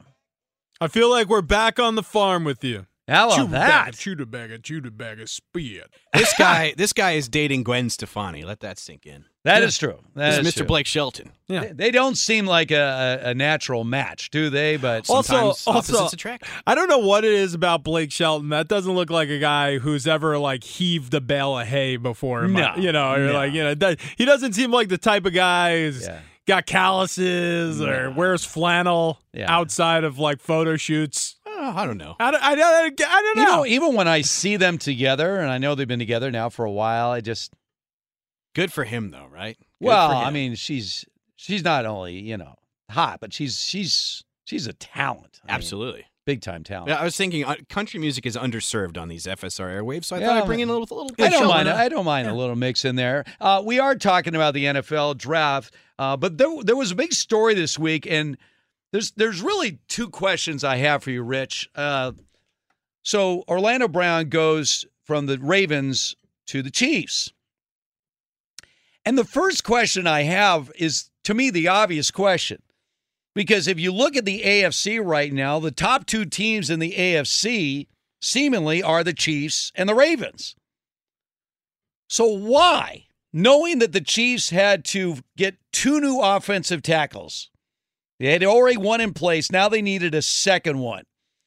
Why would you literally trade a Pro Bowl offensive lineman to the team that you're trying to overtake as the team to beat in the AFC, the Chiefs? Why why would the Ravens make this deal with the Chiefs? I mean, I can see you make deal with somebody else. Maybe you don't want to pay Orlando Brown the big money down the road, but why in the world would you make the trade to the team that needed him the most and the team you're trying to overtake to get to the Super Bowl. I could see the Ravens just looking to almost do like a like a swap out. Like like they trade a proven commodity to the Chiefs in order to get cheaper at that position. So Orlando Brown goes, but they can still probably get a high value offensive tackle at their draft position now. Well, hold on a second. So you, but you would agree, at least in the moment of the trade, you've weakened your Yes, team, no question, and you have strengthened them. No question. So you made the Chiefs stronger, and you've made yourself weaker. Yeah, knowing that that's the team. It's not like the Ravens are in a rebuild; they're in the moment right now Yeah. to try to get to the Super Bowl. You're also in a spot where you have to understand your offense and how it works. You you're in you have a quarterback specifically who uh you can get away with a lot more than you can with Patrick Mahomes. Ah, all right, So so if you have a weaker offensive line with Patrick Mahomes who don't get me wrong he's a great athlete, but you would prefer him operate the the offense from the pocket. And we saw where this falls down against the Tampa Bay defense. Did a tremendous job in the Super Bowl against Patrick Mahomes. The rush was on. The offensive line was all out of sorts for the Chiefs. They had three different players playing three different positions than they're used to, and one off the bench. And so it looked bad. So they get stronger, yes, but you're making an investment into your future to keep salary cap low, to have money to spend on some help for Lamar Jackson, some help for that defense. And on top of it, Lamar Jackson, the way he runs an offense or the way you have to run an offense through Lamar Jackson is more with the RPO game. It's a lot easier on the offensive line. Exactly. All right. So this brings up a whole lot of different questions. I know that when we were going into the Super Bowl against Tampa Bay and your two offensive tackles are out. Yep. I remember our buddy Nick Hardwick, the former Charger center, said no team is less dependent on an offensive line than the Chiefs because of the skill set of Mahomes. But what did we see? We saw Mahomes running for his life in that Super Bowl against Tampa. And so the impact of the offensive line was much greater than a lot of people thought it was going to be, at least against a team that has a great defensive front like Tampa Bay. So let's get back to Orlando Brown. There's a big difference. He's been playing right offensive tackle with the Ravens, with a run oriented team. He's going to be playing left tackle with the Chiefs. And let's put it this way the price tag on a big time left offensive tackle is much bigger than a right offensive tackle. So Orlando Brown's coming up on contract time. So this is really his opportunity to prove to everybody that he can be an elite left tackle pass blocking for Patrick Mahomes. Not just mowing down people run blocking like he did at Oklahoma and everything else, and he's done with the Ravens. His Pro Bowl status was based on his ability to just knock people over Yeah. for that running game of the Ravens. The question I have to you, Rich, does he have the skill set to be a left tackle in a more pass oriented offense? And maybe the Chiefs are going to go more with the run, but let's you you have Patrick Mahomes. He's going to throw a lot of passes out there. Is he the right offensive tackle to play the left tackle position for a pass oriented offense led by Patrick Mahomes? Well, I mean, Brown- because if he's not, they're going to move on from him. Brown got the opportunity with Ronnie Stanley being injured to play the left tackle position, and this is where he always wanted to play. Obviously, you know, walking in his father's footsteps, and and wanted to always his father always wanting to be in that left tackle position, but Jonathan Ogden occupied that Right. position. Yes. there was no moving him. no, literally no moving him. So you have a similar situation and a great opportunity, but maybe no room for him for both. You know, it's sort of like you know there there's not enough room in this town for the two of us. So who's going to flinch? And the Ravens flinched. They said, "Yeah, we have two left tackles now, so we have draft capital. Uh, we, we can we can bring in." Uh, another pick in the first round. And like I said, since it's such a deep draft at offensive tackle, and you would be replacing your not not your left tackle, but your right by moving on from Orlando Brown, you're bringing in a player who you could bring up to speed, who's going to be running in more of this zone read offense, RPO style offense with Lamar Jackson. And then you have an additional first round pick this year from the Chiefs. It, it, to me, Brown, there's no question Brown's a winner here because he goes to the Chiefs, and the Chiefs are a winner here because now they get a, a protector for Mahomes, and clearly that Will he be the protector that everyone thinks? Again, you all you see is Pro Bowl offensive tackle, but that's not exactly what we have here. We have Lomas Brown who achieved Pro Bowl status. Yeah. You know, as a run blocking tackle. Yeah. I mean, and devastating, obviously. Two years ago, they had more rushing yards than any team in the history of the NFL. That's a very different role from what he's going to be filling in with Kansas City.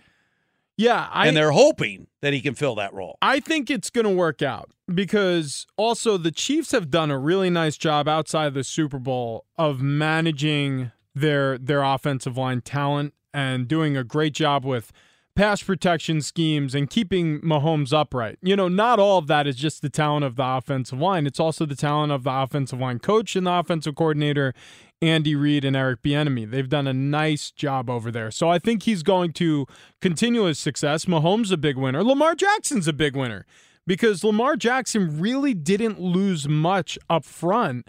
And again, the Baltimore Ravens, because Ronnie Stanley's back from injury, the Baltimore Ravens have an extra first round pick, which means that they can improve the offensive line, they can add a weapon, they can improve their defense, even, which will keep the offense on the field longer. So, this really was a win, in my opinion. It was a win from every direction you look at it. We'll see how it all plays out. Obviously, in concept, these look like wins for everybody, but the what ifs are hanging somewhere in the atmosphere. All right, a lot of changes going around the NFL we're going to get to on the other side. But first, let's find out what's trending as we welcome back Mr. David Gascon. Uh oh. Uh oh. What do you got going on? Uh oh. Hmm. Uh oh. I got a uh, a nice little four game series here in Los Angeles between the Padres and the Dodgers. Yes, yes. Dodgers have not lost a series in 16 straight. Mm-hmm. Uh, Fernando Tatis Jr. has had himself quite a series so far. Yeah, he's the- woken up. Yeah, for those that don't know, he was coming into this series batting under 200, and he's got uh, four home runs the last two days. I, I heard that he, he became the first player in the history, History. of the major leagues. Yes. To have back to back multiple home run games against former Cy Young Award winners. That's the first ever, yeah. First, ever. to do that. Now, you bring that up as I bring up Fernando Tatis Jr. Uh, social media is a fantastic place at times. Mhm. Other times it's a cesspool of just crap. Right. um, a, a certain fan of a team posted a video on Twitter uh, about 11 hours ago with Tatis in his second at bat against Trevor Bauer. Now, for those that did not know or watch the game, Tatis Jr. hit a ball that was outside and off the plate, and he pulled it. He got around on it, it was a full count, and he pulled it to left center field for a home run. Um, guys, the video replay of this shows that Tatis, while he was in his stance, looked down and potentially look back at catcher Will Smith, who was Mm. giving the signs. So I bring that up because of this. Bauer saw it and then tweeted out, if you need to know what pitch is coming that badly, just ask Daddy nicely next time. And he, he tagged Fernando Tatis Jr. in it. He says, you know I, I ain't scared, homie. Oh well, I, I I'm saving this because I what happened there with Tatis' first home run when he did the uh, mocking a Bauer closing his eyes, Yeah, yeah, that yeah. whole scenario out there. Yeah. Look, this is all good for Major League Baseball. Baseball needs this desperately, don't they? Yeah. Yeah. I mean, to have this kind of back and forth between two teams is just dynamic. And Bauer plays into it. I mean, he's Yeah. he's the perfect guy to get involved in this because he loves this kind of stuff. He, he's like the Jake Paul of Major League Baseball. Oh, no way. He doesn't care who hates him. No. He leans into it. And I and truly, it, it can be nauseating to people who don't like the Dodgers or who don't like Trevor Bauer. But for people who are just entertained by storylines, Bauer creates storylines. Oh, yeah. He Yeah. leans into controversy. He almost got killed by that Hosmer, Hosmer line, line drive. drive. Oh yeah. I mean, Yeah. and he just laid on his back. I mean, he didn't even move. yeah. I mean, you know, the ball went into for a base hit. He was laying on his back out there. No, I mean this. This is a series, a rivalry that has so much personality. It's Yeah. great. Desperately, baseball needs It's this. great. Yeah, and yeah, it's yeah. Uh, it's only a difference in 101 miles, just given the proximity between these two clubs. Obviously, Yeah. the same division. Steve, I know it's a regional thing, but this gives me a feel of the Kings and Blackhawks in 2013 and 2014. Mm. Oh, And that's how tight those two teams were. And Yeah. obviously, these 19 games with this, it's uh, they won't play for a while, but uh, obviously, game four is tonight, and uh, we'll see if there's any more drama involved. in Well, I mean, one. it had a lot of hype going into the season. We said, "Hey, this this could potentially be the new hot rivalry in baseball." And six games in, no one's disappointed. I, I think the best part about this, and I hate saying this because I'm a traditionalist in Major League Baseball, but the fact that they're not playing with the DH Mhm. and San Diego and LA's ERAs as a staff are one and two. Right. So they're on point, they're pitching, and they are timely hitting. And then, of course, you got the, the young players that are jawing at each other. I, I, it's, it's everything that you want. It is. Everything that you want. And of course, tonight's game will be the national game. yeah. So, see Musgrove out there versus May. You should just be good. You should just be like the NFL, right? Flex out all of these games. dude I, I i really don't i don't know why you would you wouldn't have this on national television every time these two teams play Well, it was the feature game for the MLB Network on Friday night. Yeah. And again, it's the uh, the national game Sunday tonight. night so yeah. yeah. but for quite a while, we were drunk on Red Sox Yankees. Yeah. You know, during those runs, and I get Oh, yeah. that, but No, and they were great. Yeah. But, Yeah. But this is this is the in the moment rivalry Yeah. right now. no question Absolutely. Uh, Yankees right now, speaking of them, they lead at Cleveland 3 1's account there. Boston 5, Seattle 1. Blue Jays and Rays in a tight one. There's no score just yet. This is in the top of the fifth inning. And then in the NBA, one game that's going on right now Charlotte 70, Boston 59. Kevin Durant expected to play today for the Brooklyn Nets. They take on the Phoenix Suns in about 60 minutes from now. Guys, back to you. All right, and by the way, speaking of baseball, Jon Paul Morosi, our, our MLB Network uh, and Fox Sports Radio, MLB Insider will join us coming up in the next hour. We'll talk about uh, a series that he's excited about. We've talked to JP many times about this uh, brewing rivalry between the Dodgers and the Padres. I'm going to get back a couple stories out of the NFL, Rich. I haven't even had a chance to talk to you about. One, one of them is the uniform number situation where Tom Brady is outraged because suddenly he's like, wait a second here. You're telling me that a linebacker could essentially have the same uniform number as a safety or a corner. Yep. And understand this as I'm going back to pass and I'm looking down the field and suddenly I have to quickly decipher is that a safety or is that a linebacker that I'm looking at with the uniform numbers?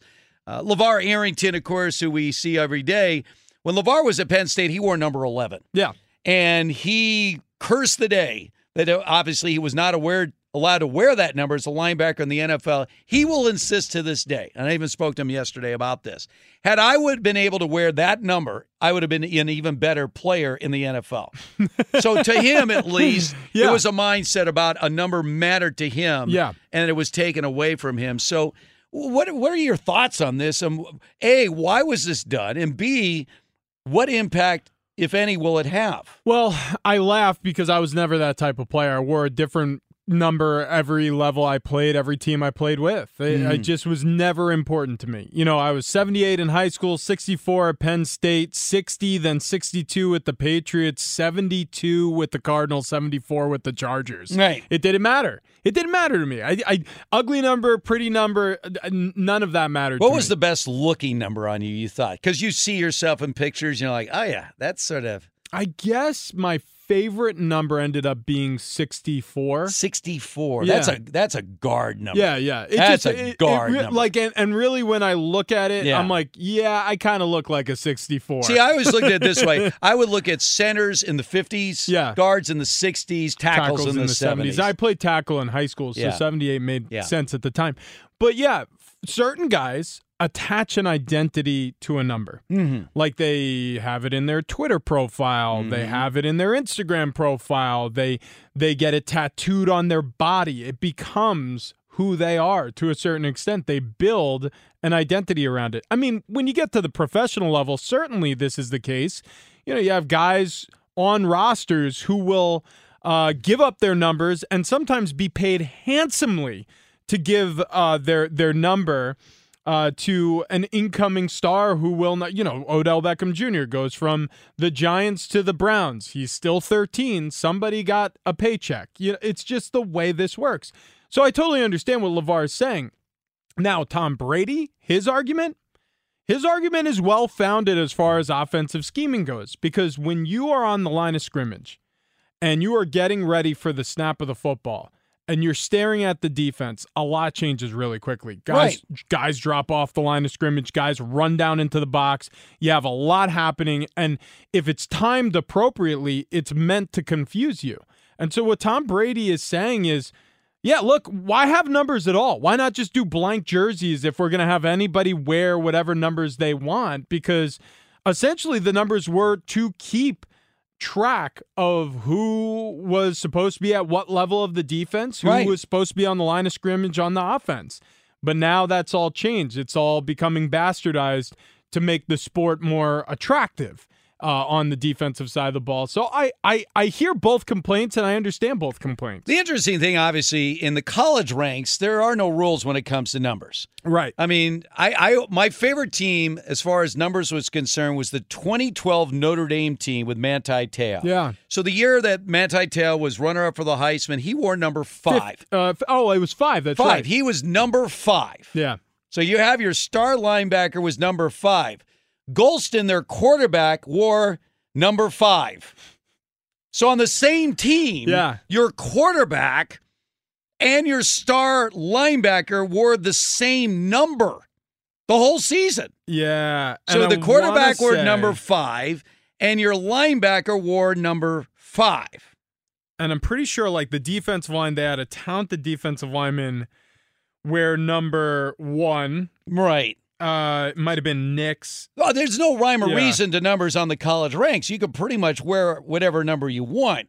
They decided to go to a more uniform system once you got to the National Football League. Yeah. Uh, by the way, one of the things that was brought up with all this opportunity, first of all, apparently you have to buy out the existing merchandise because uniforms are marketed, obviously. And if you want to change a uniform number before you do it, you got to buy out whatever remaining merchandise you may have on stock before Yeah. you can make a change at number. It's it's gonna be weird. It's gonna be very strange. It's gonna be different at first, but then everybody's gonna get used to it.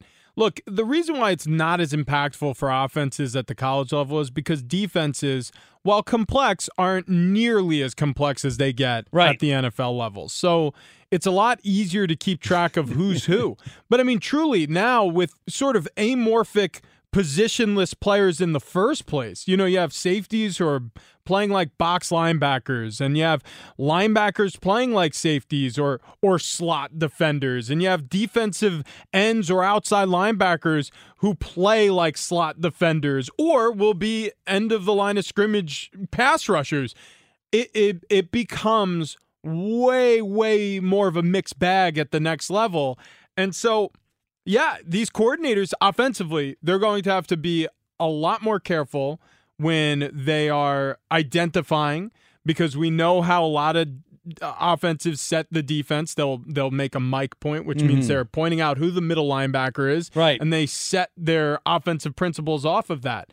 But if you're you have a shifting number of players in and out of the the tackle box, and they're wearing similar numbers, it could get confusing very quickly. By the way, the other thing is uh, all these retired numbers, and suddenly they're coming into play. Oh yeah, because you need so many numbers. If you want to expand these rosters, you got to come up with more numbers.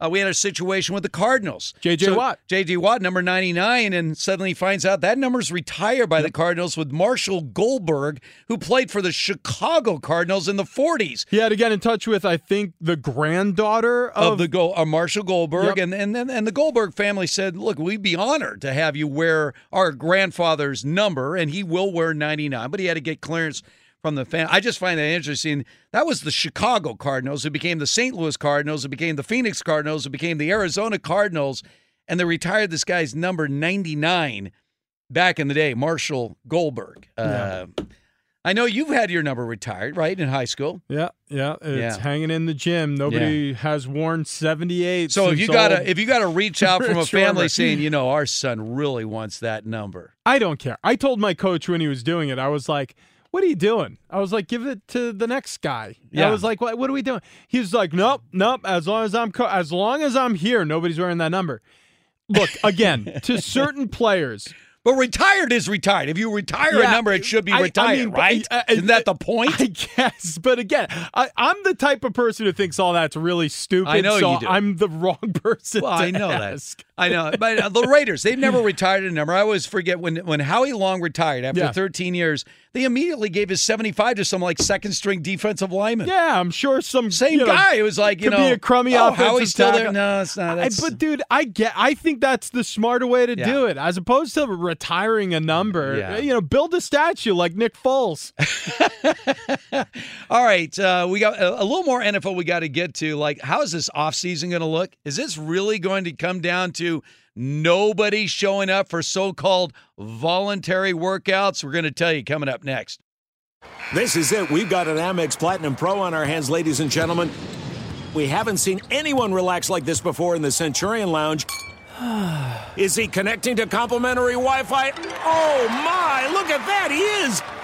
And you will not believe where he's going next. The Amex dedicated card member entrance for the win! Unbelievable! When you get travel perks with Amex Platinum, you're part of the action. That's the powerful backing of American Express. Terms apply. Learn more at americanexpress.com slash with Amex. At Bet365, we don't do ordinary. We believe that every sport should be epic. Every home run, every hit, every inning, every play. From the moments that are legendary to the ones that fly under the radar. See for yourself when you sign up today and get $150 in bonus bets when you bet just $5. Whatever the sport, whatever the moment, it's never ordinary at Bet365. 21 plus only must be present in Ohio. If you or someone you know has a gambling problem and wants help, call 1-800-GAMBLER. Terms and conditions apply.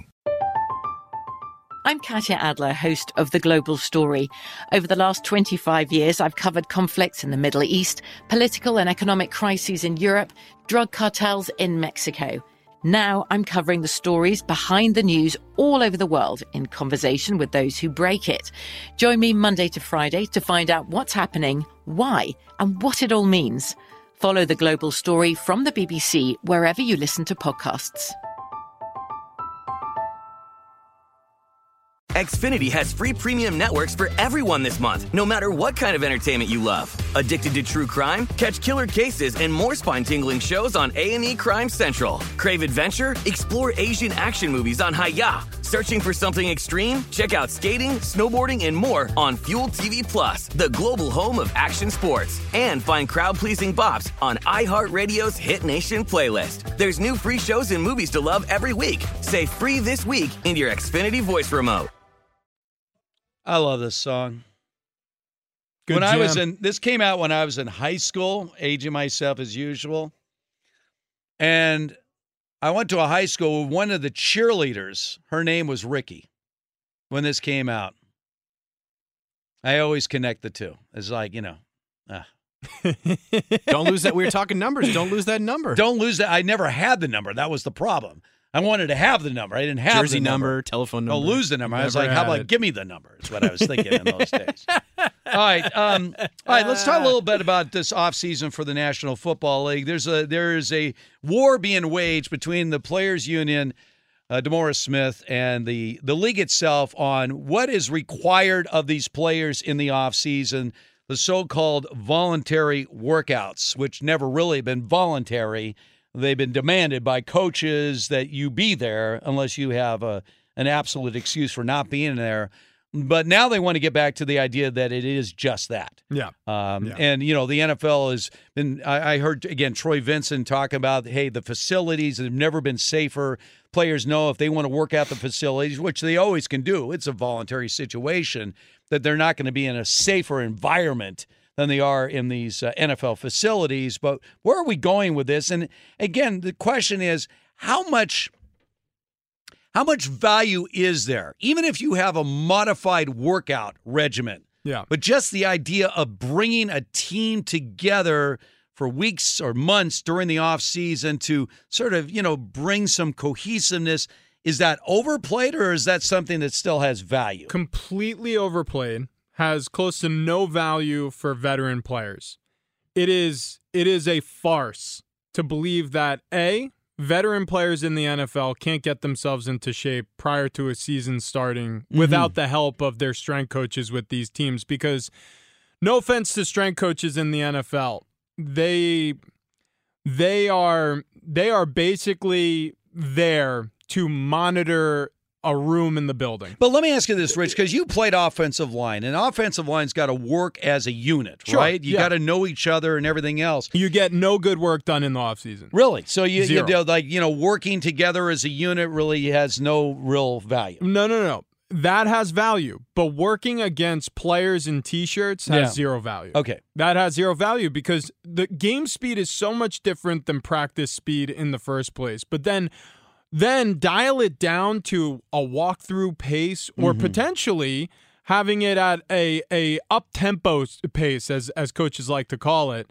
You are all you're doing is availing your offensive line uh, to shoulder injuries by not having shoulder pads to to grasp or to you know practice against and also like again you- you're you're not getting quality work done because the whole scope of the position changes once pads go on. It's just it's it's not look coaches are are fundamentally bored in the offseason. They spend their time watching film on prospects or free agents that there's potentiality of the team to make moves on and not much else So how do you tell- it gets but you- lonely and boring for the coaches and they want to waste their players time. You mentioned the prospects. You got draft picks coming in, a lot of unsigned uh, rookies. Obviously, you got some free agents, new guys, new faces. If you don't see them on the field in some capacity, does that make it more difficult to evaluate what you actually have? Oh, there's no question. But you're not getting a great evaluation in in t-shirts and shorts. Okay. Anyways, like you you have no idea what a player is going to look like until you put the pads on. So thi- again, Well, this then you is- go back to the old days when you had two a days for six weeks. Right, which I don't think is a good idea either. There is a there is a happy medium here, you know. And I remember those days. Yeah, so do I. I played. Uh, look, I played during the time where you're still allowed to have two day practice after two day practice, Yeah, and that was started the first week of July, and, and, it, keep, it- keep going. It was it was pretty brutal. Yeah. but these days it's work smarter, not harder, and I'm in favor of it because you have less injuries as a result of it, and less injuries in a part of the season where nobody gets to see these players before they're injured. All right, Major League Baseball has got an opportunity here with the Dodgers and Padres rivalry. How can they take advantage for the rest of baseball? All right, Hartman and Ohrnberger with you on this Sunday. Hey, a quick reminder for the very best NFL draft coverage, be sure to tune into Fox Sports Radio all the way throughout the first round of the draft, which is coming up on Thursday. So you can catch the NFL's best information man, Jake Glazer, unmatched, draft analyst Bucky Brooks, former number two overall pick, your fellow Nittany Lion, LaVar Arrington, and Fox's Kevin Burkhardt, as they'll be live throughout that first round beginning at 8 p.m. Eastern on Thursday. They're going to have all the pick by pick predictions and reactions, to all 32 first round picks. So that's Thursday night, 8 p.m. Eastern. Glazer, Brooks, Arrington, Burkhardt right here on Fox Sports Radio and the iHeart Radio app. Also, uh, we'll have the streaming situation that's going to be on multiple outlets. Uh, I know that uh, Jason McIntyre is going to be on it. I know that Jeff Schwartz is going to be there. TJ Houshmandzadeh.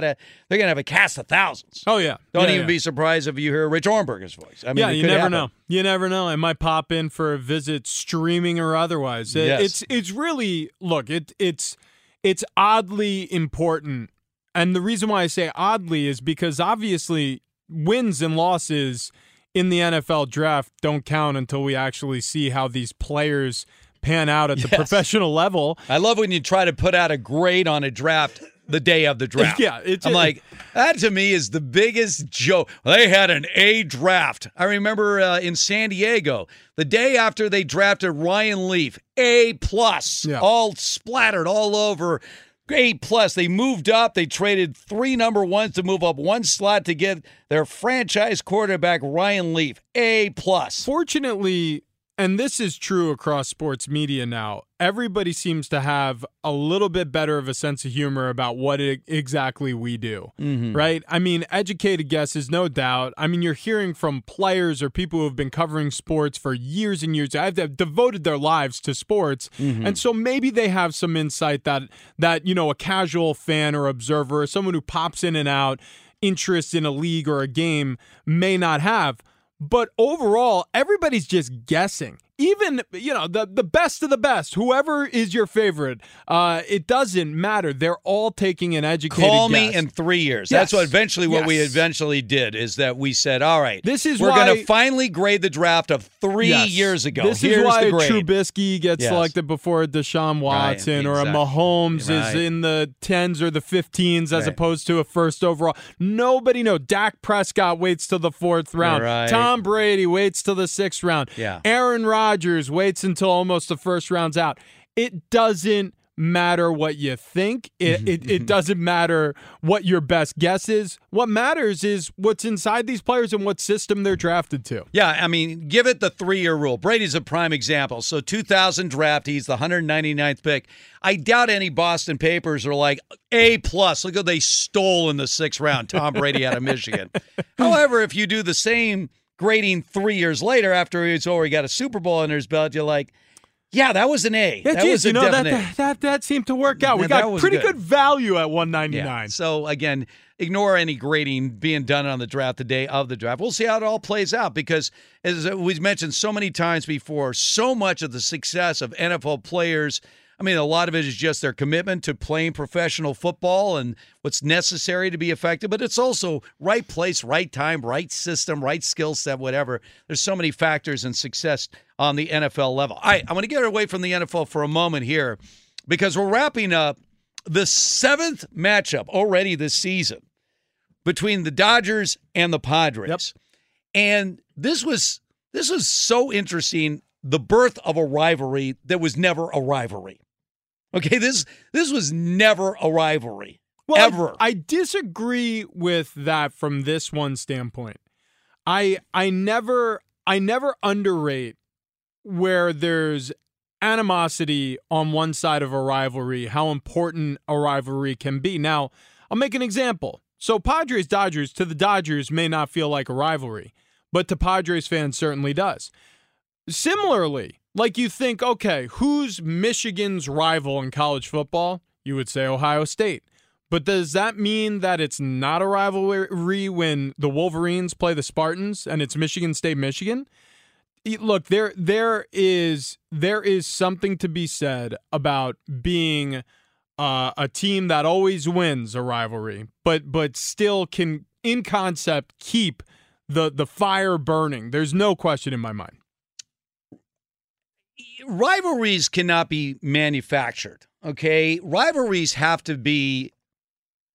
They have to come from both sides. I, I I've already even even now I've been hearing. Look, as someone that has you know shuffled my time between the L.A. and San Diego markets, and I've had a very different perspective because I've seen both sides of it. Sure, Los Angeles never has felt a rivalry toward the city of San Diego because LA loves San Diego. Everyone loves San Diego. You go away to beautiful San Diego. You take in the zoo. You used to be able to see a Charger game once. I mean, it's all great if you're an LA person. I didn't know until I got into the San Diego market the animosity that San Diego felt to LA for whatever reason it might be. But even now, I'm hearing from LA people in the midst of what we've been seeing here. It started last year and now it's carried over into this year. Oh, no. Giants are our rivals. Yeah. They're still dismissing it in LA. Oh no, I know they're, that. They're, they're just like, no, no, no, no. but no, that no. also fuels the rivalry. Like here, let me give you an example. But it, but at least to them, they're saying no, no, no, no, no. The, the When- Padres have never won anything. Call me when you've won, you know, a couple of World Series. I mean, this is the same thing with the Lakers and the Clippers. Even when the Clippers were beating the Lakers constantly over about a seven-year period. Lakers are like they're not a rival. Well, They right. never- I'm sorry. Do they have any championship banners here? But, but no ge- rival. Geographically and from the standpoint of the Clippers fans, it is a rivalry, so it is a rivalry. I, I, I look at it from this standpoint. Geography matters, and obviously the fan base's intent matters. And those are the two things that matter the most. I, I don't think the players and the managers or in football, the coaches or any sport, the coaches really matter all that much. The laundry matters and the fans' interest in the rivalry matters. I'll give you a perfect example. When I was drafted by the Patriots, I had no ill will toward the Jets. I didn't. I grew up in New York. My dad was a Jets fan. What was until I became a Patriot, and then he suspended it for three years, and then resumed being a Jets fan after I moved on with my career. It, it, it's interesting though. You adopt the rivalry. Now, a lot of people wouldn't think like the Patriots would look at the Jets as a natural rival, but they're in the AFC East. And I actually, even though they had more down years than good years while I was there, I actually viewed them as more of a rival than anybody else in football, including who nationally was built up as our rival, the Indianapolis Colts. Now, the, the matchup got played out in the regular season and the postseason a couple of times between Peyton Manning and Tom Brady, but the Jets felt more like a rival than them. But again, let's let's put context here. So you're a rookie in 2009. And in 2009, 2010, the Jets got to the AFC Championship game both those years and you had Rex Ryan running his mouth about the Patriots. Yeah, but even before then, even before then, but this, that was when was, you walked into that sudden rivalry. I'll give you an example. So Shaun Ellis, longtime Jets defensive end, ended up signing with the Patriots during during my time there. And I remember asking him, or it was either I asked him or somebody we were sitting around a table together asked him about what what like the Jets felt about the Patriots, and he'd been there a long time. He said, We hate the Pats. We, I mean, with a passion, we hate the Pats. And so the rival, I mean, we everybody hates the Pats. Yeah, we felt it like when you played against it was just extra. I felt that way against the Oakland Raiders when I was with the, with the Chargers. Look, the Denver Broncos were a better football team when I was with the Chargers at the time. It was 2013, 2014 season because Peyton Manning was there, Brock Osweiler was filling in when he couldn't go. Uh, and they were a better team in division. Uh, there's no question the Raiders, the Raiders at that time felt like the natural rival, and they were awful. Right. It, they were, but again, going back to when I was with the Raiders in the 80s when they were good, everybody considered the Raiders their number one rival. Just like the same thing with the Patriots. When you have a team that has that, or the Cowboys, or some team that has that perpetual success Steve, over, like that was every team 80s. looks at them as that's our rival. No, that's no, no. our rival. But that I was remember 80s. Every None of the time players, we, every time we of the- played anybody, it was like, wow. None okay. of the players remembered the 80s. When I was there in 2013, But uh, no, but I'm putting in context 33 when you years later. But when you were the Patriots, yeah, they were. Everyone was saying that's our rival, the No, Patriots. There, there's no. You're going to get the A game Yes. of everybody. There's no doubt that when you're the top of the heap, you Yeah. you have a target on you. There's no doubt. Correct. But then, from a geography standpoint, there are like you know all the teams I just mentioned are in tight proximity from the the the better team, right? The Patriots and the Jets. I mean, you're talking about 200 miles. Uh, you know, less than that as the crow flies. I mean, the Oakland Raiders. I mean, we you you share you share the same coastline with the at the time they were in Oakland with the Chargers. Uh, now we're talking about Lakers Clippers. They share a building. Now we're talking about Dodgers Padres. They share an interstate. I I, I mean, geography and fan intent are really important here because that's what sort of gaslights these Okay, rivalries. well, that brings up. So I did a show with Andy Furman last week, and you know Andy's based out of Cincinnati, and we were talking last weekend, obviously, about that first series of the year between the Dodgers and Padres. I go, I mean, Andy, this is this is a growing rivalry. He goes, what? I was watching the Indians White Sox. I mean, that, that's that's to me the hot rivalry right now. I'm like, you're missing this, Andy. The, the Dodgers. He goes, look, for where I'm sitting, I'm, I'm sorry, that's that's nothing. so I mean, yeah. my question is, as we suddenly are putting a bigger spotlight on this on this matchup, on the other side, uh, just just the role that a Fernando Tatis Jr. plays in all of this. Sure, yeah. Because Major League Baseball is trying to figure out how do we get more eyes on our game? How do we go beyond being just regional to more of a national spotlight? Can the antics, and I'm going to use the word antics, of a Fernando Tatis Jr. help baseball get to that national level that they've been missing for a long time? We're going to tell you coming up next. This is it. We've got an Amex Platinum Pro on our hands, ladies and gentlemen. We haven't seen anyone relax like this before in the Centurion Lounge. Is he connecting to complimentary Wi Fi? Oh my, look at that, he is! And you will not believe where he's going next. The Amex dedicated card member entrance for the win! Unbelievable! When you get travel perks with Amex Platinum, you're part of the action. That's the powerful backing of American Express. Terms apply. Learn more at americanexpress.com slash with Amex. At Bet365, we don't do ordinary. We believe that every sport should be epic. Every home run, every hit, every inning, every play. From the moments that are legendary to the ones that fly under the radar. See for yourself when you sign up today and get $150 in bonus bets when you bet just $5. Whatever the sport, whatever the moment, it's never ordinary at Bet365. 21 plus only must be present in Ohio. If you or someone you know has a gambling problem and wants help, call 1-800-GAMBLER. Terms and conditions apply. I'm Katya Adler, host of The Global Story. Over the last 25 years, I've covered conflicts in the Middle East, political and economic crises in Europe, drug cartels in Mexico. Now I'm covering the stories behind the news all over the world in conversation with those who break it. Join me Monday to Friday to find out what's happening, why, and what it all means. Follow The Global Story from the BBC wherever you listen to podcasts. Xfinity has free premium networks for everyone this month, no matter what kind of entertainment you love. Addicted to true crime? Catch killer cases and more spine-tingling shows on A&E Crime Central. Crave adventure? Explore Asian action movies on Hi-YAH. Searching for something extreme? Check out skating, snowboarding, and more on Fuel TV Plus, the global home of action sports. And find crowd-pleasing bops on iHeartRadio's Hit Nation playlist. There's new free shows and movies to love every week. Say free this week in your Xfinity voice remote. Steve Hartman, Rich Ohrnberger with you on this Sunday. Jon Paul Morosi is going to be joining us coming up here from Fox Sports Radio, our MLB insider, also with the MLB Network. Talk more about this series that we've been talking about. Rich has excused himself. He uh, got a little emotional here uh, during the time out there, and uh, he's he left us, Sam. You find this man.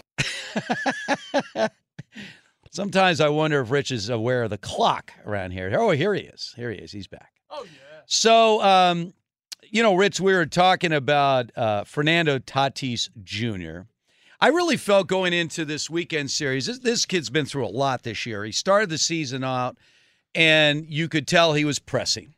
Yeah. Uh, he had had an injury uh, to a shoulder during spring training that the team dismissed as not much of a big deal. In fact, he actually came back and played spring training games. You were like, ah, okay, that doesn't seem to be much of a deal. He struck out three times on opening day, and you could just see he was a little over anxious. So he was struggling a little bit, and then all of a sudden, he finally gets his first home run, and the next game he has a big swing, and the shoulder just unravels on him, and he's out for a week. And now all of a sudden, there was all these question marks about you looking at his batting average in the low 100s. He just signed a $340 million contract extension. Errors all over the place. I mean, seven errors in the first eight games. He had three in 59 games last year. And you could just tell that he wasn't right. He was out of sorts. He was doing too much. There's no question about it. So after the weekend series against the Dodgers last weekend, where he had hit a home run, then he had a play where he threw the ball away. It wasn't 100% his fault, but again, he was trying to make a spectacular play. He just he just kept getting the feeling that the guy was trying to play to the cameras and create, you know, these highlight reel films all over the place. The the Padres benched him on Tuesday in their series against Milwaukee, and they also happened to bench Manny Machado the same day. And I I get a sense because they're very tight. Where Manny, it was one of those days where they almost said, Manny, talk to him. And yeah. I and my guess was knowing sort of how Manny Machado might operate, because he's been under the spotlight since a very early stage in his career, where I, I would imagine all Manny had to say is, man, let's just have some fun. I mean, it wasn't like, you know, think about this. Eh, let, dude, you know, we have these long, con- we're going to be together for a decade here, right? Let's just go back to having some fun. Yeah. And so they brought up Tatis as a pinch hitter in that game. He got a base hit. Next day, he hit the ball hard. He got a big double off Josh Hader. And now he goes into this Dodger series. And I had a sense with the spotlight back on him this time, that he was going to be ready. And back to back double uh, two home run gains, and he's doing the antics with Trevor Bauer. And now we're seeing again the kid that baseball is so hoping will be that crossover star Yeah. to get a new generation of sports fans engaged in baseball, where he brings the fun factor and backs it up with, you know, plays that very few players can make in the field and at the plate. That he has that, and and you know, you just keep your fingers crossed. I'm not just talking if you're a Padres fan. I'm just saying as a baseball fan, he needs to be that guy. You need you need a lightning rod Mm-hmm. uh, in in order to attract attention. And Fernando Tatis Jr. There are going to be people who are turned off by the way he approaches the The game. The bat flips. the bat flips, the the entertainment on the base path, the look, I mean, I look at it as excitement. I look at it as as celebration and something joyful and fun to watch, especially with such an outstanding player. There's a lot of people who, you know, thumb their nose at that sort of act. And I, I I don't get it because we see it. It's it's readily available in all sports, and I, and there's less of a cry in those sports. Maybe outside of golf, you know, you can't. It, there there's no aggressive celebration in golf, but there there's really very little room for it in golf also. And and frankly, I remember in the early days of Tiger Woods. People were really upset with the way he celebrated mm-hmm. long putts and big wins, and you know, is he winning with grace? You know, it's just to me, it's a little bit of stodgy nonsense, and it's it's an antiquated feel, and that's the biggest problem with baseball. And w- th- there are a lot of people who will defend the merits of you know the sort of the the politics of the game right these unwritten rules and you know you know you celebrate on us we're going to throw at you and and all that stuff the the self-policing that goes on in baseball. And if you cheerlead that stuff that's fine but you're cheerleading a sinking ship because that's not what people tune in for anymore. They're not they're they're not tuning in for beanball. As, I, I mean don't get me wrong i have nothing wrong with beanball but people are tuning in to see bat flips. People are tuning in to see walk offs and stare downs and celebrations crossing second base. Well, Trevor Bauer yesterday. So think about this. So the day before, Kershaw, who struck out Fernando three straight times the first time they met this year, now he hits two home runs off Kershaw. And now he's leading off against Bauer and not only hits a home run, but he's showing up Bauer as he's running the bases. Now, old school baseball, I guarantee you the next time he's at the plate, that pitcher is throwing chin music. Oh, he's going to wear one. He's going to wear one. You're not going to show me up. Yeah. But Bauer doesn't care about that. Bauer's one of those guys where he's like, yeah, you know, I like that kind of stuff. Yeah. And then he gives up another home run to him, right? After apparently, uh, you know, uh, now we've got this uh, Tatis looking down, trying to steal the sign, you know, looking down at the catcher and everything. Whatever. I'm going to be very interested to see his first at bat today. Yeah, well, because Bauer was not into retaliation. That's not Bauer's game. He Yeah. just he's he gets it. Like you say, Bauer's getting the whole thing. This Yeah. is a good show, and he likes to be part of that show. You got Dustin May, young pitcher who's really pitched well against the Padres. I don't. I'm not so convinced that the first time that Fernando Tatis walks to the plate, that there's a little reminder that we, the Dodgers, Yeah. world champions, do not appreciate your antics. Look, here's my hope.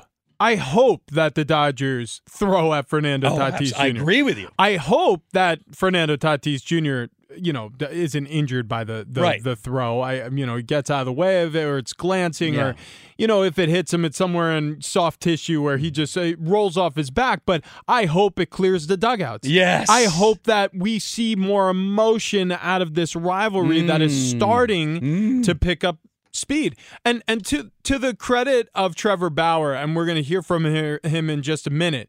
He's truly leaning into this as the new ritual and setting aside the old rituals. Here's the Dodger pitcher. I want to say something about that because I think it's important. You know, he did it in the first. I didn't see it because I was paying attention to doing my job, and then he did it again when he homered off me again later in the game. Their dugout was doing it, and I, I like it. I, I think that pitchers who have that done to them and react by throwing at people or you know getting upset and hitting people or whatever, I think it's pretty soft. If you give up a homer, a guy should celebrate it. You know, he, it's hard to hit in the big leagues.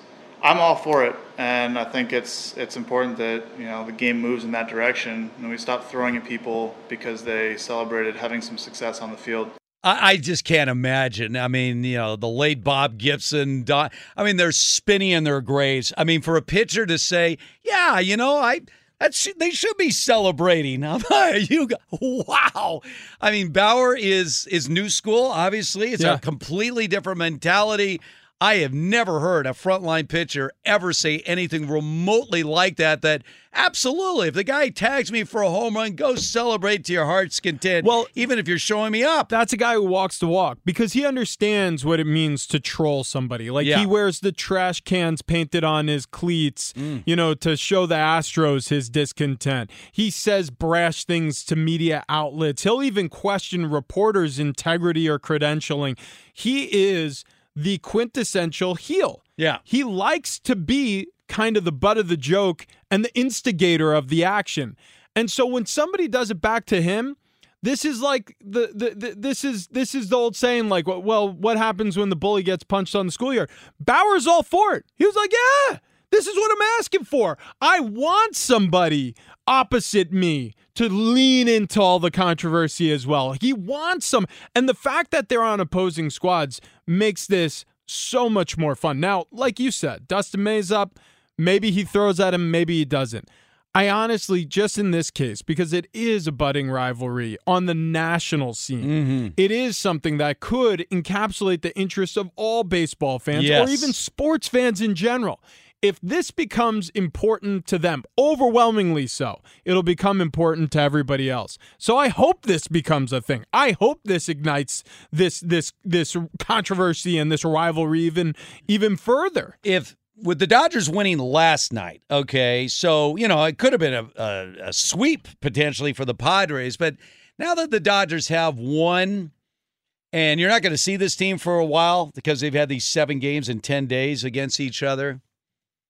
Don't be surprised if the Dodgers send a message tonight. They're they're not about to relinquish where they are, still top of the mountain in Major League Baseball for these upstarts, and they they, they get the whole thing here.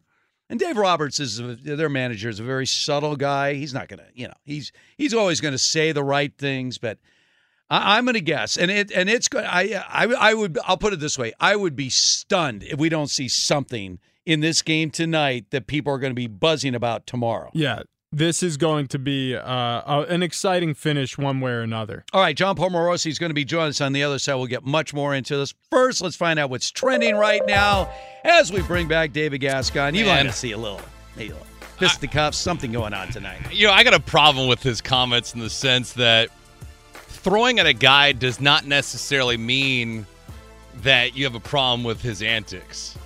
I mean, there are guys, Tatis is one of them, and for the Dodgers, Justin Turner. One thing they have in common is they're all over home plate. Oh, yeah. They're standing So- on top of it. For the sake of getting these guys off the plate, I mean, Tatis' second home run yesterday was a mile outside, and he still hadn't found a way to pull it. I mean, these guys are diving over the plate, so the only way to get them off of it is to what? It's to throw up and in at these guys. Give them something to think about that goes inside as Yep. opposed to working away. Yep. In the sequences so far with Bauer and Machado, I think he had thrown 14 straight sliders Yeah. to him. And part of the reason Fats Machado's been owning him. He's been owning him since his days in Cleveland. So the other thing is if you go inside on these guys, then obviously they got to respect both portions of the plate, and the game's called drastically different by the umpire.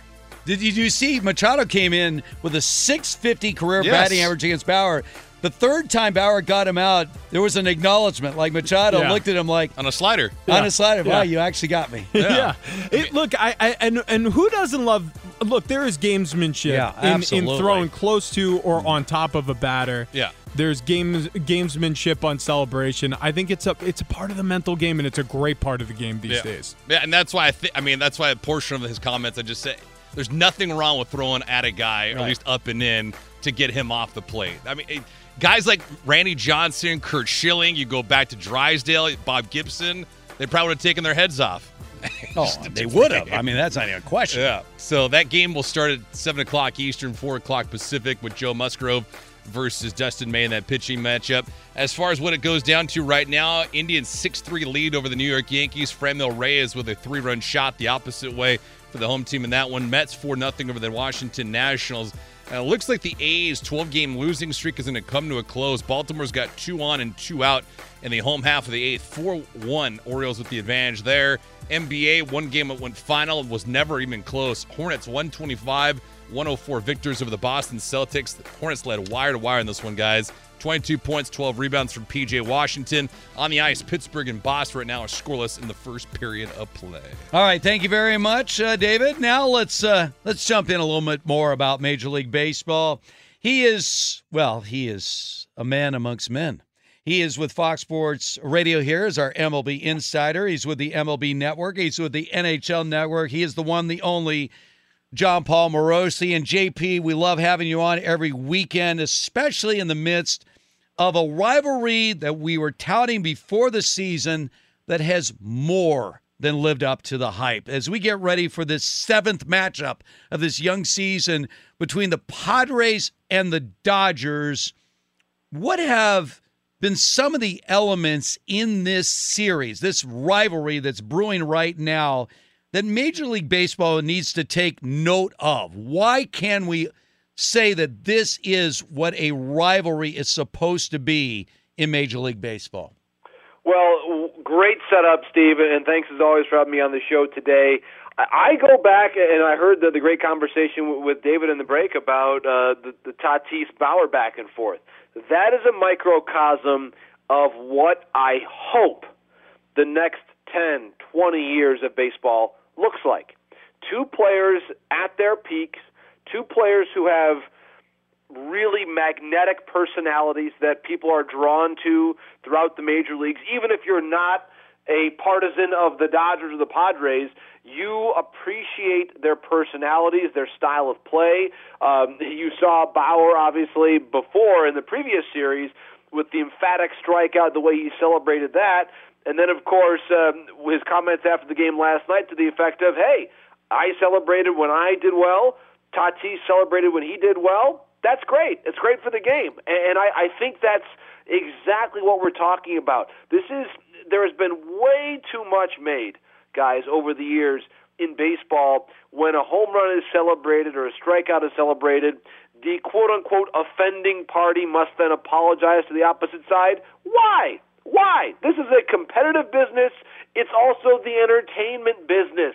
We want people to be engaged with the product. It's not disrespecting the sport to get excited and and to uh, every now and then uh, show some emotion and and yeah, even uh, throw back a little good-natured trash talk to the other side. That's part of being a competitor. That's how the game works. This is professional sports, and so I, I'm a big believer in that. I loved it, and I hope I hope that other rivalries, other players, other teams see that and emulate it going forward. Is there is there any push from the league offices or in your opinion from from and I, I I don't know where it would come from so that's the reason why I'm asking you but is there any push internally to see more celebration or to capture more of the celebration on the cameras and to make sure that is spread wide because I feel like I'm seeing it more, right? I feel like those highlights are more readily shared than they've ever been before in in my time viewing baseball. I I'm watching players celebrate on the base pass. I'm watching the stare downs at home plate. I'm watching the bat flips. It feels like Major League Baseball, I'm talking about the league is embracing right. that more so now than they ever have in the history of the game. Well, you're right, Rich. And here's the interesting part about it: uh, is that within moments of that home run, the first one last night, the the covering the eye celebration of Tatis was everywhere on social media. The official accounts of the Padres, the official accounts of MLB, it was out there and it was able to be shared and retweeted and celebrated. It was out there. And that is on purpose. Remember, it was a couple years ago where the campaign was "Let the Kids Play." I believe that was their marketing campaign back in the 2019 playoffs. Let the kids play. And so it's interesting where you would uh, occasionally and even frequently see a message shared by MLB's social media channels along the lines of "Let the kids play," and then after the same game, you would have uh, the the media having to ask a player on the opposite team, "Hey, what did you think about that celebration?" And player X says, "Well, I didn't like it. He's disrespecting me. He's showing me up." and and we have this perpetual cycle of league social media account says let the kids play let's have fun and then some of the old guard says no no no no no that's too much fun we can't have fun in baseball and and that's it's been that push and pull but what, what here's what I think is so interesting let's say that you're a older fan with older sensibilities and you're watching the game last night and Tatis hits a home run and and then he wheels around first base and covers his eye did you turn off the TV? I hope not. And I don't think that many people did. Oh my gosh, I took so much offense. I had to take, I had to turn off the TV and never watch it again. I, I, I just don't think that's the reaction. I really don't. Meanwhile, on the positive side, how many fans were just home on a Saturday and and were on Twitter and saw that celebration and liked it, retweeted it, or very importantly, turned on the game and watched it because that's what we're trying to do here. We're trying to broaden the tent of baseball fans, bring in more fans, bring in new fans. It's exciting. I, I think by and large, guys, I, I will say this baseball is going to win many more new fans than they will lose old fans if the eventual let the kids play wins the day here. And and people like Tatis and Bauer are the future of the game, and the old guard that's steaming about someone flipping a bat or ex- expressing joy in the field, that is so tired, and that attitude, fortunately, is at long last, I believe, just steadily working its way out of the game. Now, one thing that's all over social media today is Fernando Tatis Jr.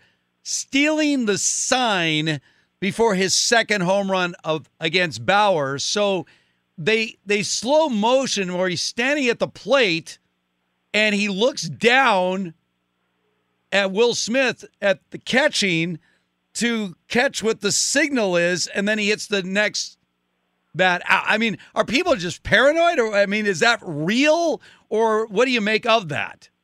Well, here's here's what I would say to that. That the ability to pick up a sign on the field using your own eyes and your own baseball intuition, um, that is not a scandal. That is that is looking at what's available to you on the field in terms of information. Uh, similarly, if if a base runner is on second base and is able to pick up a sign and relay it to home plate based on on the field knowledge, that is not illegal. So that that's where there is the elect, electronic subterfuge for which the Astros were penalized and that is very much new age and something that has that has uh, been a re- relatively recent creation of the game. But if you're able to peek down and get the catcher's sign and then hit the next pitch out, that I'm sorry to say is on the catcher. Uh, I, you know, I I certainly I was taught when I was a teenager and I was catching that you had to hide, make sure that the guy's not peeking down. You have to do different things to obscure the sign. That's that's baseball. So I I, I don't think anybody in the game would have any issue with that, and that's that's a matter for the Dodgers to sew up their own uh, sign giving practices if that's in fact what happened. Well, yesterday. and that's what a lot of people say. Wow, if he can look down for half a second and figure out what the next pitch is, maybe you need to change your signs. But it also gets back very quickly here to the the power of Tatis already. Like you're yeah. you're looking for things. He's a polarizing guy. Either yep. you're just like yep. all in with Fernando Tatis, or he is quickly becoming that player that you hate and oh well look what look what he's doing there. Cheater cheat this is a good yeah, thing. I you mean, want polarizing figures in the game. about it really. I mean i don't. And maybe that's just my own attitude on the game right now guys but he you know peeking at a sign that's that is a that is not even a, an offense in my estimation and also celebrating a home run more of it my friends. We, we got to bring that on and have more of it in the game uh, going forward no question about it. JP, we always uh, appreciate your time. We respect your time. You are a busy man, as we uh, documented earlier. Thanks again for jumping on the show, and we appreciate the insight. Rich and Steve, Steve. Always enjoy it, my friends. Uh, look forward to next weekend as well. And and Game Seven, we can call it Game Seven tonight. it feels like it's the Game Seven of a playoff series. Uh, it's just great that we have excitement right now in baseball, especially in the month of April. Exactly. Uh, on the Let- week of the NFL going. draft, we have uh, baseball to talk about. Thanks so much, JP. We'll talk My to you next guys. week. Jon Paul Morosi. By the way, you can follow him on Twitter at Jon Morosi. No H necessary there. J O N M O R O S I. Always great insight. Um, I just showed you the replay there. Yeah, I mean, he definitely took a glance. There's no question. And then he hit the next pitch out. Yeah, how much did he ascertain from the glance? Did he figure it out, or was honestly was it? Did a bug fly in his eye? I mean, we'll never know. No, he was looking down. He We'll- we'll- clearly was looking down. We'll never know. But what I do know is the Mm. next one parked itself five rows back in center field. Yeah, so. a pitch that uh, seemingly he could not hit. This pitch was way outside, and he reached out one hand. He was told keep those both hands on the bat, not on that pitch, and he hit it out for a home run. Uh, Dodgers did, by the way, get the win last night, so they'll be quick to remind you of that. All right, so uh, we've been touching a little bit on Major League Baseball. We're going to have much more NFL draft coming up. Want to get into a little bit of the NBA for a moment on the other side because the world champions have one star back, but it's a painful reminder that it's the other star they need if they're going to repeat as champions coming up next. Steve Harvey, Rich Ohrnberger. All right, so with all the talk, about the draft, I have much more coming up in the next hour on the NFL draft, which will be on Thursday. And yeah, some interest in Major League Baseball with this uh, brewing rivalry between the Dodgers and the Padres. The NBA is uh, a little bit on the back burner right now. We're down about 12 games to go, folks. That's it before we get ready for the playoffs. And I mean, we could go all day about this play in series and everything else. I, I don't get me started on that. I just, anyway.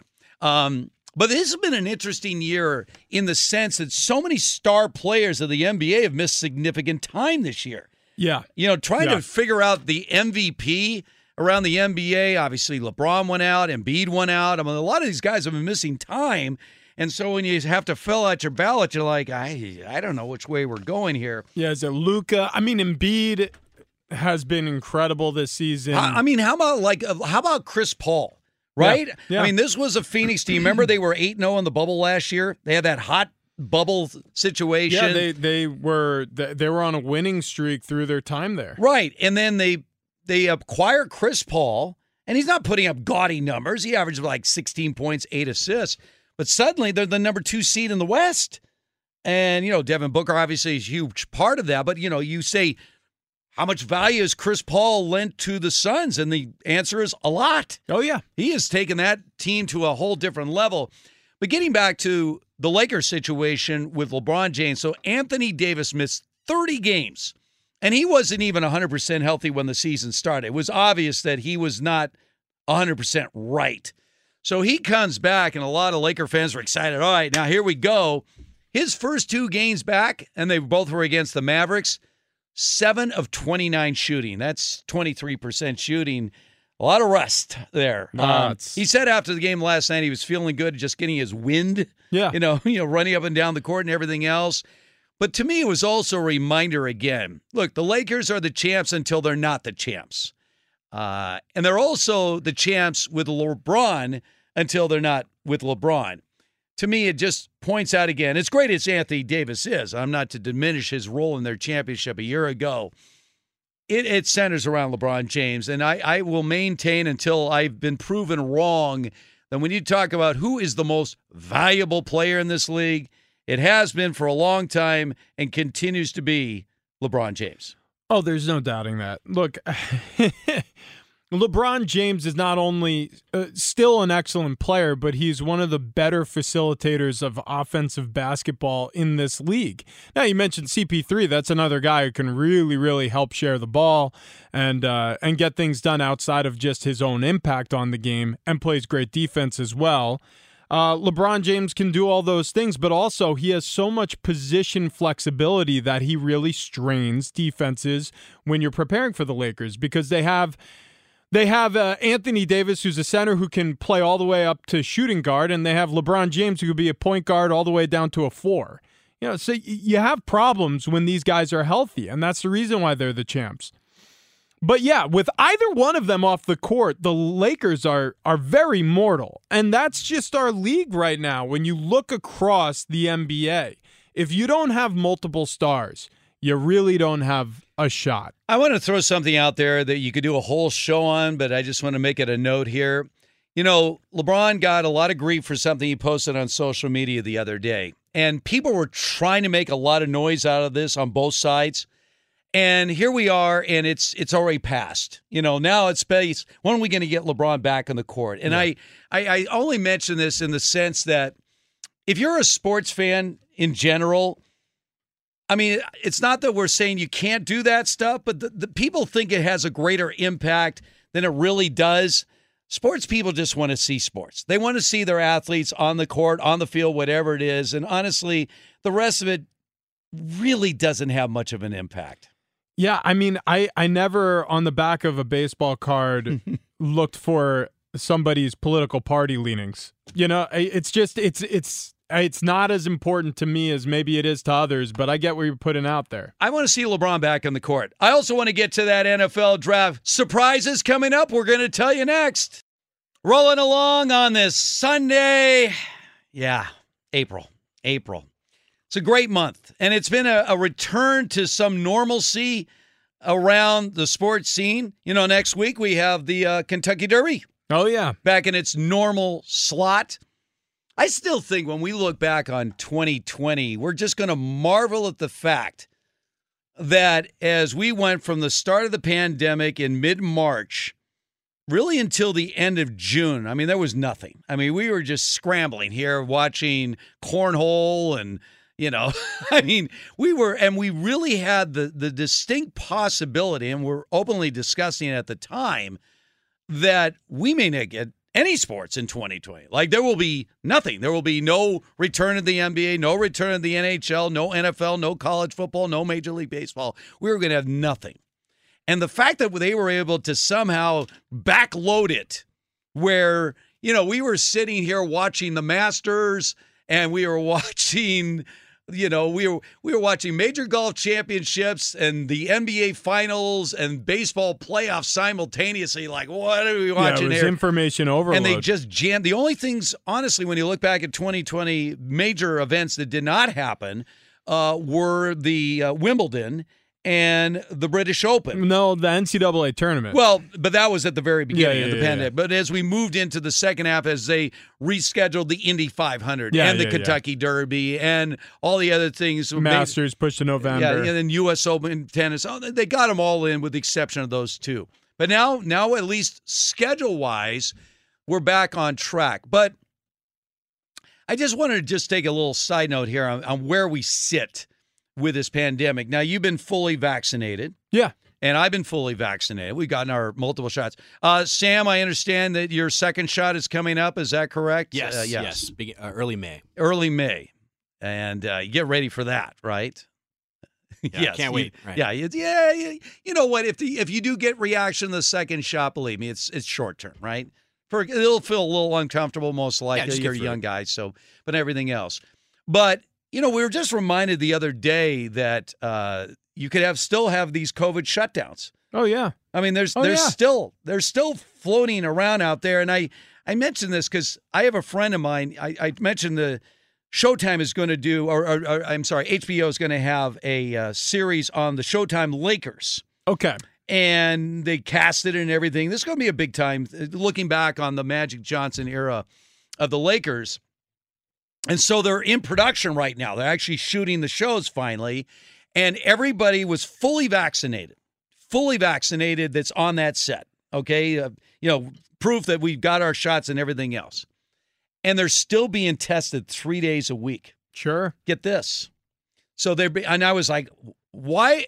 If you, everybody on the set, literally everybody on the set has proof they've been fully vaccinated, why do you still have to be tested three days a week? Guess what happened? They got shut down. Yep. I told we you were They got shut down You even with up. everyone fully vaccinated and being tested 3 days a week. Something happened where they had to shut it down. You brought this up uh, last weekend. We were talking about this briefly, and this is just going to be what it is for a little while longer. Look, a little co- while longer or a lot longer? It could be a lot longer. I'm guessing a little while longer because I here's where we're fortunate and here's here's where we're not. Well, I'll start where we're not. Where we're not fortunate is this was mass hysteria when this pandemic broke out. I mean, we had no idea what the death rate was going to inevitably be. We had no idea uh, what the long term effects of catching this virus was going to be. There was great reticence as to how much interpersonal contact we should have. The shutdowns appeared to be the right move at first, but then later it was proven less effective or or equally effective to places that didn't shut down. I mean, this was it was confusing times.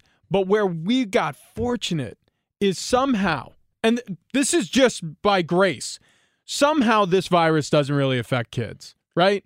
You have, a, and this is not to be insensitive to anybody who had a kid who got very sick or potentially passed away from this. I'm not trying to say that, but you have a situation where the children are largely unaffected by this, which is insane because imagine how much more hysteria there would be if they were. Now I'm watching a couple of baseball games right now. One of them is in Houston, the Yeah. other is in St. Louis. Look at the fans behind home plate. Is anybody wearing a mask? Uh, no. No. I was looking the same thing in St. Louis. I mentioned that because we've been watching these games at Dodger Stadium. Yeah. And everybody behind home plate is wearing a mask. Sure. So look at the look at that crowd right. That's a that's a pretty good Yeah, it's a mixed dense bag. crowd. But I mean that there's a little density in the crowd. I'm only seeing a couple of people wearing a mask Yeah, there. I, I agree with you. I, I mean, and now we're talking about opening Yeah. up these stadiums. The NFL has made it clear. I mean, Roger Goodell said we're going to have full stadiums this fall. Well, let me let me say something else about that. Another great fortune, Mm-hmm. and and again, this is just by simple sim, the virology or whatever the epidemiology. The, the the this virus somehow, some way, just does not transmit as well in daylight in outdoor scenarios. We're we're just very fortunate in that way because interpersonal contact outdoors doesn't appear to spread this viri- vi- virus in widespread outbreak or as effectively as even you know intimate settings five people around a dinner table can spread it more easily than 100 people near each other in an outdoor area it's it's strange and i don't have the answers i don't know why it's like it is but it is that way so It just seems weird to me because Yeah. again, I've been watching this Padre Dodgers series all weekend. I'm looking I don't see anybody wearing a mask. Look at that. Nobody's wearing a mask at that game. I, again, with more information, you you like you just you you- you're going to be able to experience life a little bit more freely and without without as much fear as when we started dealing with this over a year ago. They are literally scanning this crowd here in the St. Louis game, and there isn't a single person wearing a mask. Yeah. Steve, I think if you're, you know, around a bunch of people for three plus hours, it'd be wise to wear a mask. But we have heard recently, more recently, from doctors that being outdoors and catching the virus is it's pretty hard to do. really really difficult to So do. we're- we're But finding just out more amazing though. Yeah. But in different sections, I mean, we're speaking all over the country right now. You know, Look- we're watching games in the Midwest where obviously there is a very different mentality than there is at least here in the state of California. And, and and again, I'm not a virus expert. I'm not a political expert, but we all know what was the the effects. And I actually didn't realize how much power, like a state governor, for example, had over our lives. yeah. You know, over our sports, over our religious beliefs, over. I, I had no idea, but look, in in times of dire straits, apparently restrictions can, and mandates can be handed down that will be enforced. That unfortunately limit businesses from being available to stay open and and people from being able to practice you know uh, whatever it is that they're looking to practice on a daily basis in in you know in hopes that we can curb something for the greater health of the public i had no idea. But but guess what? We're we're all a lot more well versed in that now. The the benefits of this past year have been the the whole world's focus has been on how do we get on the other side of this. And so studies on uh, virtually every front have been launched on on this virus and we're learning more and more about it every day. And just like you said Sam just like the the data as it becomes more available is proving outdoor you know, uh, uh, activities, sporting events, concert venues, co- comic shows, whatever you're going to do outdoors appears to be safer than indoors. And so people are taking those liberties because it's starting to feel more normal in that way. Well, again, we we've had a much more stricter guidelines in California than the rest of the country, No doubt. many doubts. And so when I sit here thinking, you know, are we ever going to get back to normal? And other people in other parts of the country saying, "What's taking you so long? We've we haven't." I mean, we- my my school my school has been open since September. My kids are doing full days. They've been doing it since since September, October. But that's not a public school, right? Well, Or it's in different but- but different district, and Right. everything else. But I mean, they're saying In different states. we- yeah, Yeah. man, we we've been normal for a while here. So I don't know what's going on where I know someone are. who moved uh, but, to uh, to moved out of state, Mhm. uh, really with the intent to get their kids in Yeah. school. Now, Yes. look, that's a personal decision, and everybody makes their decisions based Right. off of their comfort level or their beliefs or whatever. And you know, as a result of the decision, you, their kids were able to Mm-hmm. go to school full time all fall long, all throughout. And what was interesting, because you know I stay close in contact with this buddy, is there was no widespread outbreak at the school. They they were fortunate enough to avoid it, and then the more the more research being done, you're seeing less and less um, availability for outbreak amongst younger people, which again is is it's again this this virus is a scourge. It's awful, but there that is such a great fortune because if this affected children more negatively, Yeah. the hysteria would have been way way different. And by the way, that was the case with younger people 100 years ago with the pandemic. It did Oh, yeah. affect younger people as opposed Spanish to older flu, people. influenza, still to this day is more dangerous So, for uh, kids a, a quick under prediction age from you. COVID. Yeah. Uh, getting back to the NFL specifically, do you believe we will have anybody on the sidelines wearing a mask this season? Look, anybody? I I I think as we get further, we are maskless in the NFL this fall. I, I think as we get further and further away from Yes. the beginning of this pandemic, you're going to see more and more latitude. Are we gonna see 100,000 fans packed into Beaver Stadium? Now, that part of it, I have no doubt. 100,000. I think that we are seeing more and more venue Mm. operators anxious to fill up their joint, just like they're doing. Oh. Look, Glo- Globe Life, Yeah. no restrictions. There's- Yes. I mean, there's venues everywhere in Texas and in Florida where they they don't have restrictions, and we'll see what what what occurs. I just, so it, far, I just, there haven't been dawned on me, widespread I'm- outbreak. I'm watching these baseball games in St. Louis and Houston, and, and nobody's wearing a mask. They're and they're, and there's there's they're they're not socially distanced. You see packs of hundreds of people sort of all packed together, and uh, no one seems to be fazed. I mean, wow! I don't know if you get away with that here, but uh, at least somewhere you are. All right, we're going to get back to the NFL draft Thursday. We got a lot going on with the draft this year. I think it's one of the more intriguing drafts. So, are we going to see the quarterbacks just go bang, bang, bang, bang, bang at the top of the draft, or is this just gameplay that is going to be far different than we expect? We'll update you coming up next. Steve Hartman and Rich Ohrnberger. Hey, a reminder again Thursday is day one of the NFL draft. Glazer, Brooks, Arrington, Burkhardt. Yeah, that's the team that Fox Sports Radio has assembled for your first round draft coverage on Thursday. It's going to start at 8 p.m. Eastern. Rich and you and I have uh, done many draft days in the past. Oh, yeah. And uh, some of them have been pretty long days. Those first rounds can get can drag along, uh, and a lot of it depends, obviously, on trades, and uh, it only takes one surprise pick. Yeah, and that's why we get back to the top of this draft. The betting odds are still in the favor of Mac Jones going third overall to the San Francisco 49ers.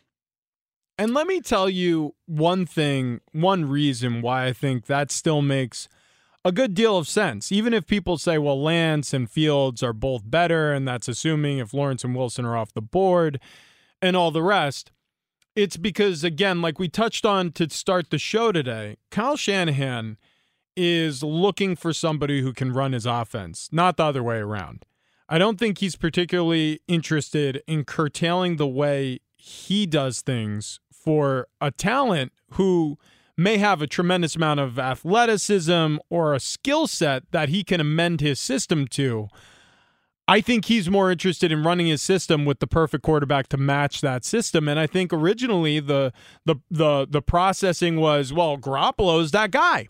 He can run. Look, look, I mean, he he took over the Patriots offense, which is you know advanced algebra, and he handled it swimmingly. His only knock is he hurt his shoulder in the short stint that he was starting during the Deflategate uh, suspension. So is he going to be injury prone with us? And as it turned out, he was. So they move on. And if they end up with Mac Jones, what they're going to have is what many, many draft experts and college football uh, analysts refer to as an elite processor.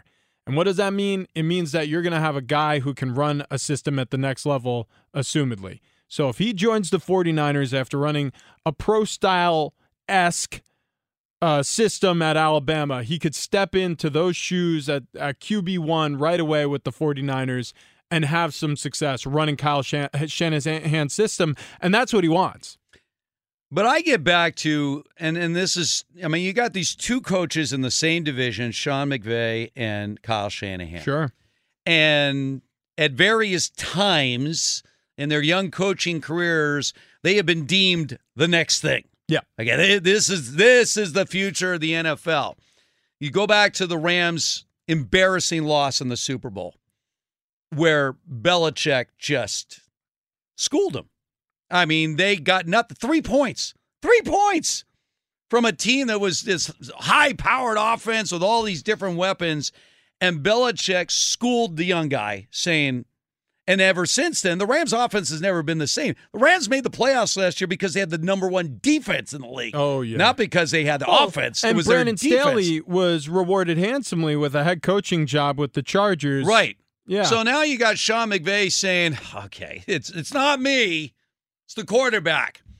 So they give up picks to get rid of him because they had a huge contract, and you know to unload the contract, they had to not only give up a young quarterback who'd been to a Super Bowl and multiple Pro Bowls, they had to throw in extra picks to unload that contract to bring in a quarterback who has never won a playoff game, who's only won 10 games in a 10 year career against teams that finished those seasons with a winning record because you deem that he has the tools necessary to run my offense. And now Kyle Shanahan, he's going to have to find that guy in the draft.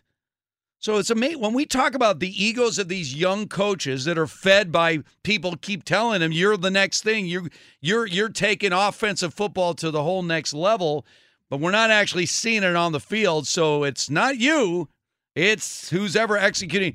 There's a lot on Kyle Shanahan. If they make the wrong pick, if they I mean if they say goodbye to Jimmy Garoppolo and hand the ball to whoever it is, whether it's Trey Lance or Justin Fields or Mac Jones, and it's still not working, then you might have to look in the mirror. Maybe maybe Kyle Shanahan isn't the so-called genius you've made him out to be. Well, there's this is interesting though because I think him and Lynch are tied. So they both got the initial six-year contracts, and then after the Super Bowl visit, they both got uh, extensions of six years. So, so the I, I do think that they're considered a matched pair. John Lynch as a general manager, Kyle Shanahan as the head coach, and they were hired together at the same time to sort of be checks and balances of each other.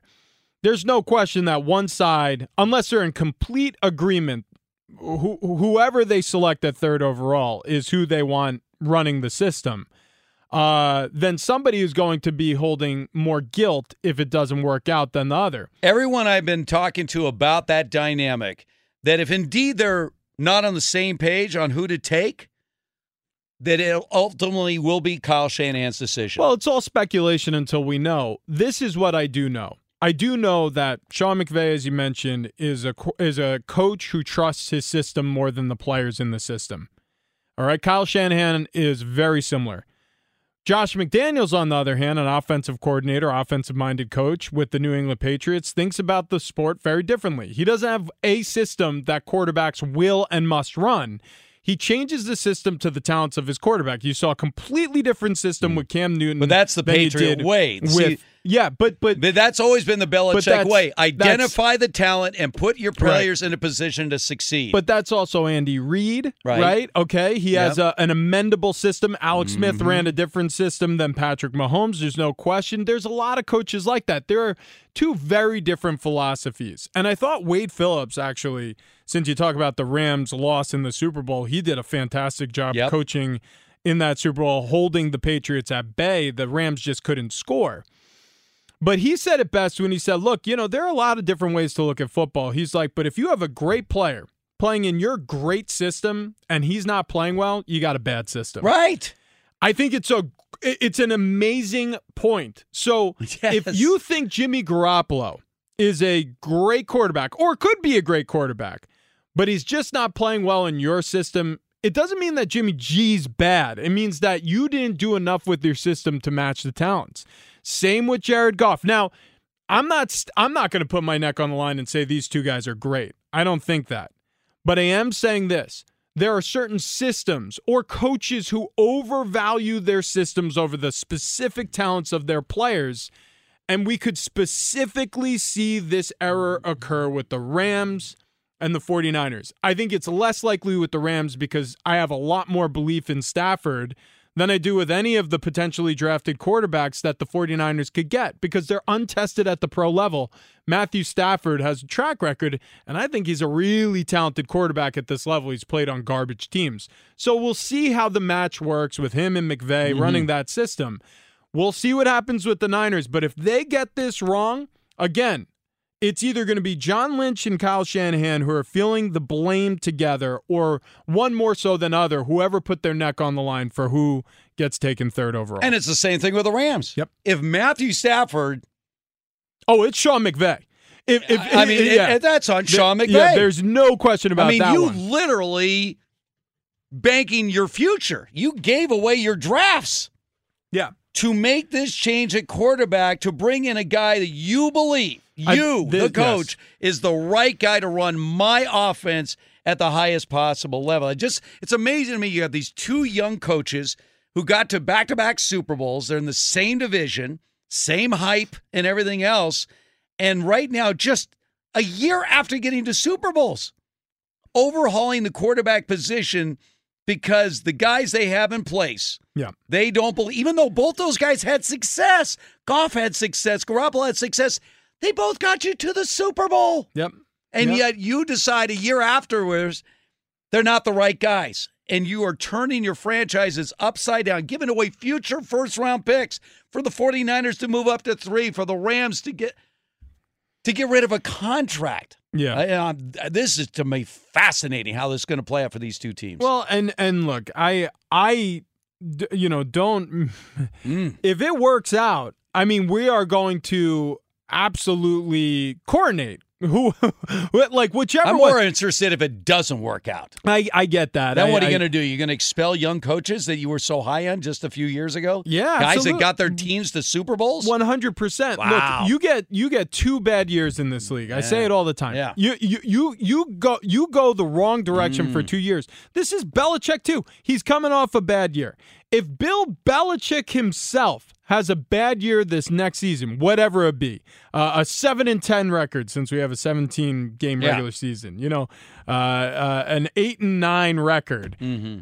Trust me when I tell you, there are going to be murmurs about whether or not Belichick is going to be replaced. I think that Belichick, the GM, could be in danger because again, he just went out and spent 130 million dollars. I don't know about Belichick, the coach.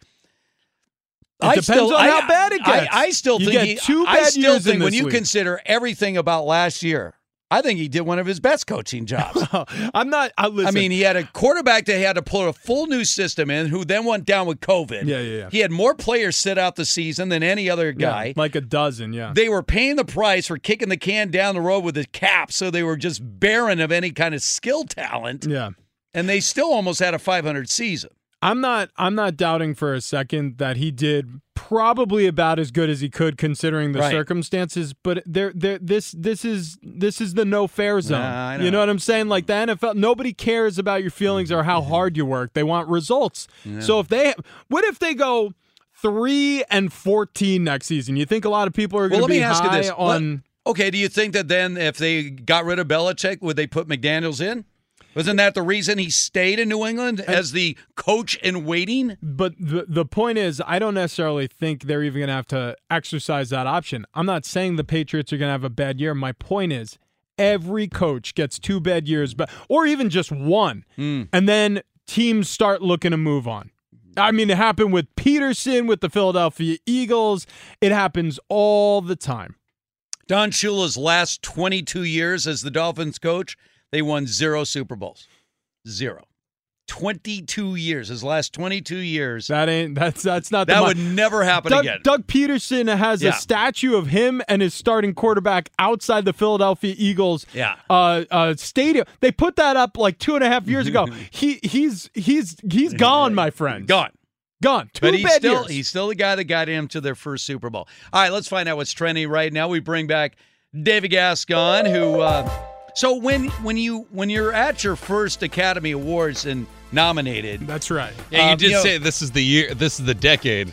This is this will be your decade. The and I decade said of that Gascon. decade, decade of Gascon. It So- got off to a rough start, but it's Yeah. moving in the right direction Yeah, now. this is trending upwards. So, you know, like Brad Pitt would bring his mom. Yeah. Yeah. You know, there's Brad Pitt. I mean, he could bring anybody, right? Yeah, and yeah, he yeah. brought Yeah. his mom. So if you had a guest, uh, as you're sitting there anxiously waiting for the opening of the envelope to find out if you won your first acting Oscar, uh, who's most likely to be sitting next to you? Uh man. Will it be a you- starlet? Would it be It- your it- future wife? Would it, it- be your mom? it- I mean, and it could only be one person. Mm, yeah. I'd probably have to say the chief. The chief, I'd yeah. probably have to bring my dad. Yeah, how about that? Yeah. Yeah. Yeah. I mean, uh, Mm. can't go anywhere without family. Sporting that mustache. Man, he still Uh, got it. Yeah, he does. You know, Tom Yeah. Selleck, back your ass off. Mm. Jeff Kent, no chance. Would he? I mean, you know, knowing like the camera, you know, like when they announce the nominees and they focus in, and whoever's next to you is Yeah. most likely going to get. He's done a little brush on that. Uh, Oh, that'd be fantastic. stash, If just he a knowing little that. A mustache little bit. I, brush. I Yeah. think that you'll have so many people that'll be like, wait a minute, that's the OJ guy. that's exactly what it would be Right. like. I didn't know he was not. No, it's the other guy. You're you're the nominee. Exactly. so Although he did, uh, the, the the final year that they allowed this, he actually was a part of the ESPN coverage for the documentary OJ Made in America. Yes. and they won an Emmy for that. Well, he won the Oscar. That, or the Oscar, excuse me. They the won Oscar. the Oscar for that. But that was the last Yeah. year that they allowed documentaries to be qualified to win an Oscar. Correct. So Yeah. yeah, it was kind of it was awesome. But yeah, he was a part of that. I think it was a five part series. Run, runs in the family. Wow. Kinda wild, So, kinda uh, wild. Adding So- to that, good stuff. Twenty two years for Don Shula. The last 22. 22 years Yeah. that he was the after they won the back-to-back Super Bowls, 72 and 73 seasons, he was there 22 more years. They went to two Super Bowls, lost them both. It's a long time. Now, since you are a a sports historian, Yeah. When was the last time Iowa football won a national title? It's a good Iowa question. football won a national title. Well, it, it- technically 1960 seems to be in some dispute. Minnesota beat Iowa that year. Beat them down too. Uh, but uh, no, there seems to be some dispute that Iowa fans still hang on to some obscure system gave them the 1960 If I may interject national here, championship. Uh, no, you I think uh, Iowa fans mostly recognize a split national championship with LSU and I believe here we go. 58, something like that. Wow. So See again, they, have but, never had a but real. in, in those days, title. LSU won both polls. Same Yeah. thing with 1960. Yeah. The Forest Evashevski days. Did you Yeah. ever meet Forest Evashevski? no, he passed away about five years ago, I believe. Yes, he did. Um, yeah, an but- Iowa legend. Yes, yes, he was. You know, the last time that they won a Rose Bowl, so going way back. Him and Artie Krimenacher. Yes, yeah. And uh, Yeah. Hayden Fry could never win that Rose Bowl. galloping. No, in fact, they are mostly blowouts. Yeah. good Iowa has not fared well in the Rose Bowl good. since the. I like to hear that. Yeah. This is more Iowa football than anyone's talked about Yeah, in nobody a long cares. time. Long Hey guys, uh, a little bit of good news uh, from last night, UFC 261. Uh, Chris Weidman, he's out of surgery. His wife had sent some pictures on Instagram that uh, Weidman's out of surgery now. Uh, he's recovering. He's he suffered a compound fracture last night against Uriah Hall. 17 seconds into the match. Steve, did you watch that at all? I know I- Rich did. Oh yeah. Oh yeah. Yeah, that was absolutely awful. That's a leg. Ch- uh, that's a leg kick being checked and then snapped. Yeah. Well, and and we're gonna see more of this because the the calf kick.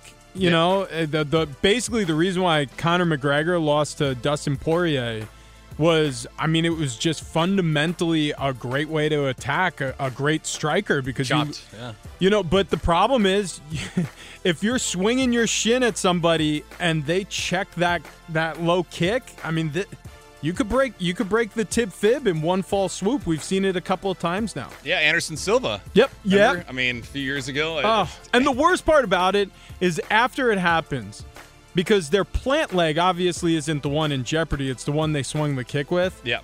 They always go back to try to plant on the broken leg, and it just sort of folds under them, and it is excruciating to What, watch. what is more shocking to you guys? Like a situation like that where, you know, you break a bone suddenly, or a clean knockout where somebody literally is out instantly? The knockouts. l- I mean, when you have a literally a lights out No, the leg. Yeah, the the knockout's easier to watch because we've seen so many of them throughout. You know, the But I'm not. I'm talking about a clean knockout. Like, Yeah. like you, right on the button and they out. Yeah, I, I think still the leg. I think the leg. Yeah. Yeah. It's, it's, it's really disturbing to I mean- see like someone else's leg wrap around someone else's I, leg. I feel like I mean I, I don't know statistically speak I feel like you're more likely to see a perfect game or someone hit for the cycle than for someone to have a leg that just snaps like Oh. that in a fight. Although who was the player for Louisville that snapped his leg right in front of Rick Pitino? Oh yeah, I don't remember his name, but I remember the play. That was Like right next to he the was shooting uh, a three pointer, right? And it- when he landed, it just went. Oh, yeah, that was that was pretty bad. Uh, guys, some challenging news right now. Central Michigan quarterback John Keller is actually in serious condition after being shot. The quarterback was actually at a party uh, last night. Um, he's in serious condition, and according to CMU president Dr. Bob Davies, another CMU student also was shot. Uh, he's in stable condition. I guess they were at a party last night, and a fight broke out. Someone went to the car, grabbed a firearm, and started firing away. And uh, Keller was hit. And right now, he is in serious condition. Some more to come on that. Uh, in the NBA, Brooklyn Nets down by two to Phoenix, 61 59. Kevin Durant did not start this game, but he is playing. Eight minutes, he's got nine points, four of eight from the field. And the Oakland A's had their 12 game winning streak snapped today, no pun intended, uh, getting beat by Baltimore 8 to 1. All right, David, good stuff today. Very, very good stuff as usual today. Always appreciate it. Um, getting back to the draft here, Rich. Um, I, I did again. There's a certain level of uncertainty. Uh, one thing that we are going to see uh, carryover. And we mentioned this early in the show today. Is we're going to see. I think they have like 45 players uh, now signed up, or we're going to be sort of part of their intimate circle of friends and family, and and watch them as they react, either being drafted higher, lower, or where they expected in this draft. And I think that is that is all a good thing. There's you you you. That's going back to the pandemic. We were talking earlier about this off-season conditioning, and everything else. What's really necessary, and you can feel like the union was empowered because there was no off-season. Right. It was all virtual, no preseason games, very limited training camp, and yet you pulled off a full season and. Honestly, it didn't look a whole lot different than any other season we've seen. By the way, uh, just wanted to mention this real quick. Shohei Ohtani Yes. just hit a 440 foot bomb. Nice. I mean, it was. I, I, it, I mean, it's just unbelievable how powerful that guy is, and uh, playing in the outfield. I, I think yesterday. I don't know if where he's on the lineup card today, but I mean, just magnificent what he's doing at the plate. I'm curious if we're ever going to see him turn into truly the two way player that has been promised. Well, one thing I I do like about Joe Maddon, as opposed to uh, what Mike Scioscia was doing originally with Ohtani, is that he's allowing himself to hit for himself as a pitcher. Yeah. So, yeah, and we yeah, saw yeah, him bat second in the lineup, Right. and that had been over 100 years since a pitcher had actually batted second in a lineup, as opposed to his rookie season, where if he was pitching, he would just be a pitcher and they would have a DH.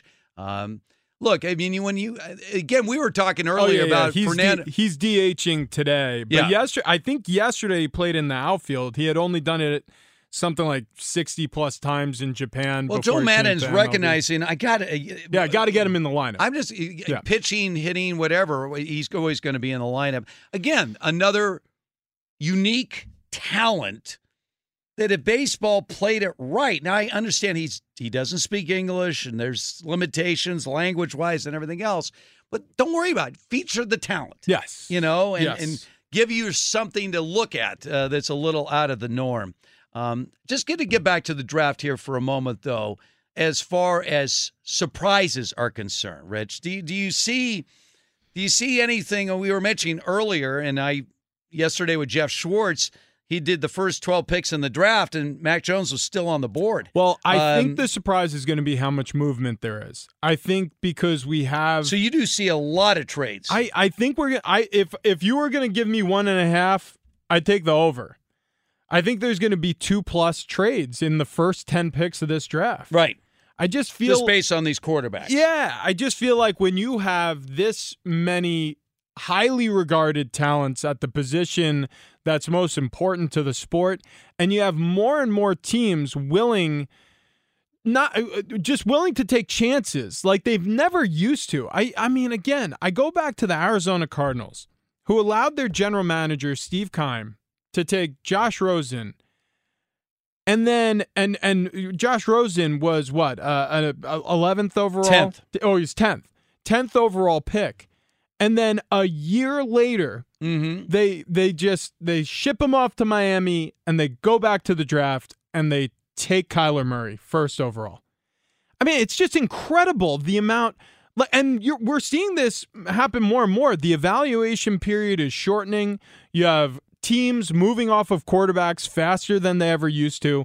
Everybody is searching for the guy, and they're not waiting. They're not waiting it out any longer. They're getting impatient, and so I, I see. I see a lot of general managers looking at this this draft and saying this is where I make my mark. I got to I got to try to find my way to throw my hat in the ring and get my guy and start the process because if you don't, you're not long for that job. Let's take Trevor Lawrence out of the equation. Of course. He's going to be first overall. Justin Fields, Trey Lance, Mac Jones, Zach Wilson. Go ahead. Do you really see a superstar quarterback in that foursome? Well, here's what I do. Or is it just a better alternative to what these teams already have? Here's what I do see. I see the potential for a team, for example, like the San Francisco 49ers, almost regardless who they pick, could have immediate success with the quarterback they draft because that's a good team. That's a Super Bowl team two years ago. They would have been a much better team last year if not for injury. They have talent. They need a quarterback who can not only operate the system, but stay healthy. And if you have an added bonus of being able to make some plays once they're comfortable in the system, all the better.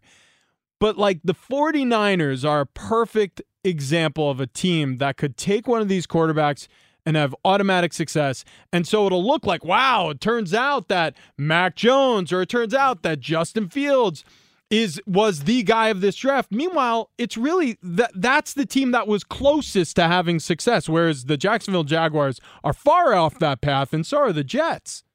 You know do, that do you honestly believe any of these guys, and we're up against the clock, any of these guys coming out of college have better weapons projected to the NFL than Sam Darnold did a couple of years ago? But but again, Darn Darnold.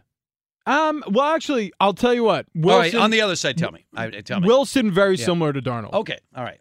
Well, I mean, again, you're replacing Darnold with the similar Yeah, guy. That's- exactly. That's, weird. All right, uh, we'll, we'll get you uh, set for a big, big, big week in sports coming up next. Yeah, we are uh, sitting here in the break. I was showing Rich. Yeah, we were talking about the Usman Masvidal fight that went out yesterday, and Kamaru Usman wins via knockout, and then dove on top of Masvidal and gave him some parting shots before the refer the ring ring official broke them up. And now we're going back and looking at knockouts across across time and space, boxing and UFC and mixed martial arts. I mean, we're talking clean knockout. Yeah. Like, you know, out. Lights out. Yeah. What which one know. are we watching here? That was the uh, Floyd Patterson, Ingemar Johansson was Floyd Patterson became the first heavyweight champion to regain his championship. He had gotten knocked down seven times in the first fight. He tagged Johansson with a perfect left hook. Yeah, he leapt into that one. Right here comes boom. Wow. Almost took his head off. Oh my. And he and his leg is shaking at the end. That's what I uh, out. Not good. Not a good way to make a living. Uh, much better what we do here. Of course, I was Sam. He'd step in the ring with anybody. He's ready I to don't know roll. about that. Yeah. No. I mean, I- I'm feeling woozy enough just eating a burrito in like five bites, which I did just now, and Very good. Now I'm Very good. Very good. Well, uh, thank you, Iowa Sam, as usual. David Gascon. Yes, Tremendous yes. job today as well. It feels like a fling, but if you want to go to YouTube and just look up Mike Tyson knockouts, Oh, I I, remember that trend in the '90s when it would just felt like you ordered the pay per view, which was like forty nine ninety nine, and the Mhm. fight would be over in a minute. Oh, don't get me started. His knockout of Michael Spinks was the same day uh, when I was working for the Raiders uh, that we had a big golf tournament out at Riviera Country Club, and we realized the date of the tournament was the same day as that fight that everybody wanted to see. And they didn't have the mechanism to set it up, so we had to spend all this money to set it up for everybody to see that fight. 90 Yeah. seconds. It, it was like, oh my, did we actually do that? Um, and how about Ryan jumping in today? Ryan, a lot of work today as usual. Always challenged with our Wow. show. That is, uh, you are getting a standing ovation. Thank you. Thank you. There is no tougher four hours to work in sports media than Yeah. this show right Yeah, here. I know. It's a Thank you. lot of work. A lot of work for us out Well, here. we keep, we keep it interesting. We try to. Um, all right. Well, we have less than a minute here, Rich. Uh, your thoughts? Uh, how excited are you about Thursday and the draft? And uh, who ultimately, who do you think the 49ers will take with the third overall pick? I think it's most likely going to be Mac Jones. Mhm. I, I think that I, I don't necessarily completely buy the hype um, because I, I, I can't wait to see if Kyle Wilson is available. I mean, we're all sold that he's going straight to the Jets, but, But, if Wilson goes happen. to the Jets, you think it's going to be Mac Jones at number three? yeah, And is he going to be a success with the 49ers if he's taken at three? we'll see. At Bet365, we don't do ordinary. We believe that every sport should be epic. Every home run, every hit, every inning, every play. From the moments that are legendary to the ones that fly under the radar. See for yourself when you sign up today and get $150 in bonus bets when you bet just $5. Whatever the sport, whatever the moment, it's never ordinary at Bet365. 21 plus only must be present in Ohio. If you or someone you know has a gambling problem and wants help, call 1-800-GAMBLER. Terms and conditions apply. I'm Katya Adler, host of The Global Story. Over the last 25 years, I've covered conflicts in the Middle East, political and economic crises in Europe, drug cartels in Mexico. Now I'm covering the stories behind the news all over the world in conversation with those who break it. Join me Monday to Friday to find out what's happening, why, and what it all means. Follow The Global Story from the BBC wherever you listen to podcasts. Xfinity has free premium networks for everyone this month, no matter what kind of entertainment you love. Addicted to true crime? Catch killer cases and more spine-tingling shows on A&E Crime Central. Crave adventure? Explore Asian action movies on Hi-YAH. Searching for something extreme? Check out skating, snowboarding, and more on Fuel TV Plus, the global home of action sports. And find crowd-pleasing bops on iHeartRadio's Hit Nation playlist. There's new free shows and movies to love every week. Say free this week in your Xfinity voice remote. Live Nation presents Concert Week. Now through May 14th, get $25 tickets to over 5,000 shows. That's up to 75% off a summer full of your favorite artists like 21 Savage, Alanis Morissette, Cage the Elephant, Celeste Barber, Dierks Bentley, Feid, Hootie and the Blowfish, Janet Jackson, Kidz Bop Kids, Meghan Trainor, Peso Pluma, Sarah McLachlan. Get tickets to more than 5,000 summer shows for just $25. Until now through May 14th. Visit LiveNation.com slash Concert to learn more and plan your summer with Sean Paul, Sum 41, 30 Seconds to Mars, oh, and Two Door Cinema Club.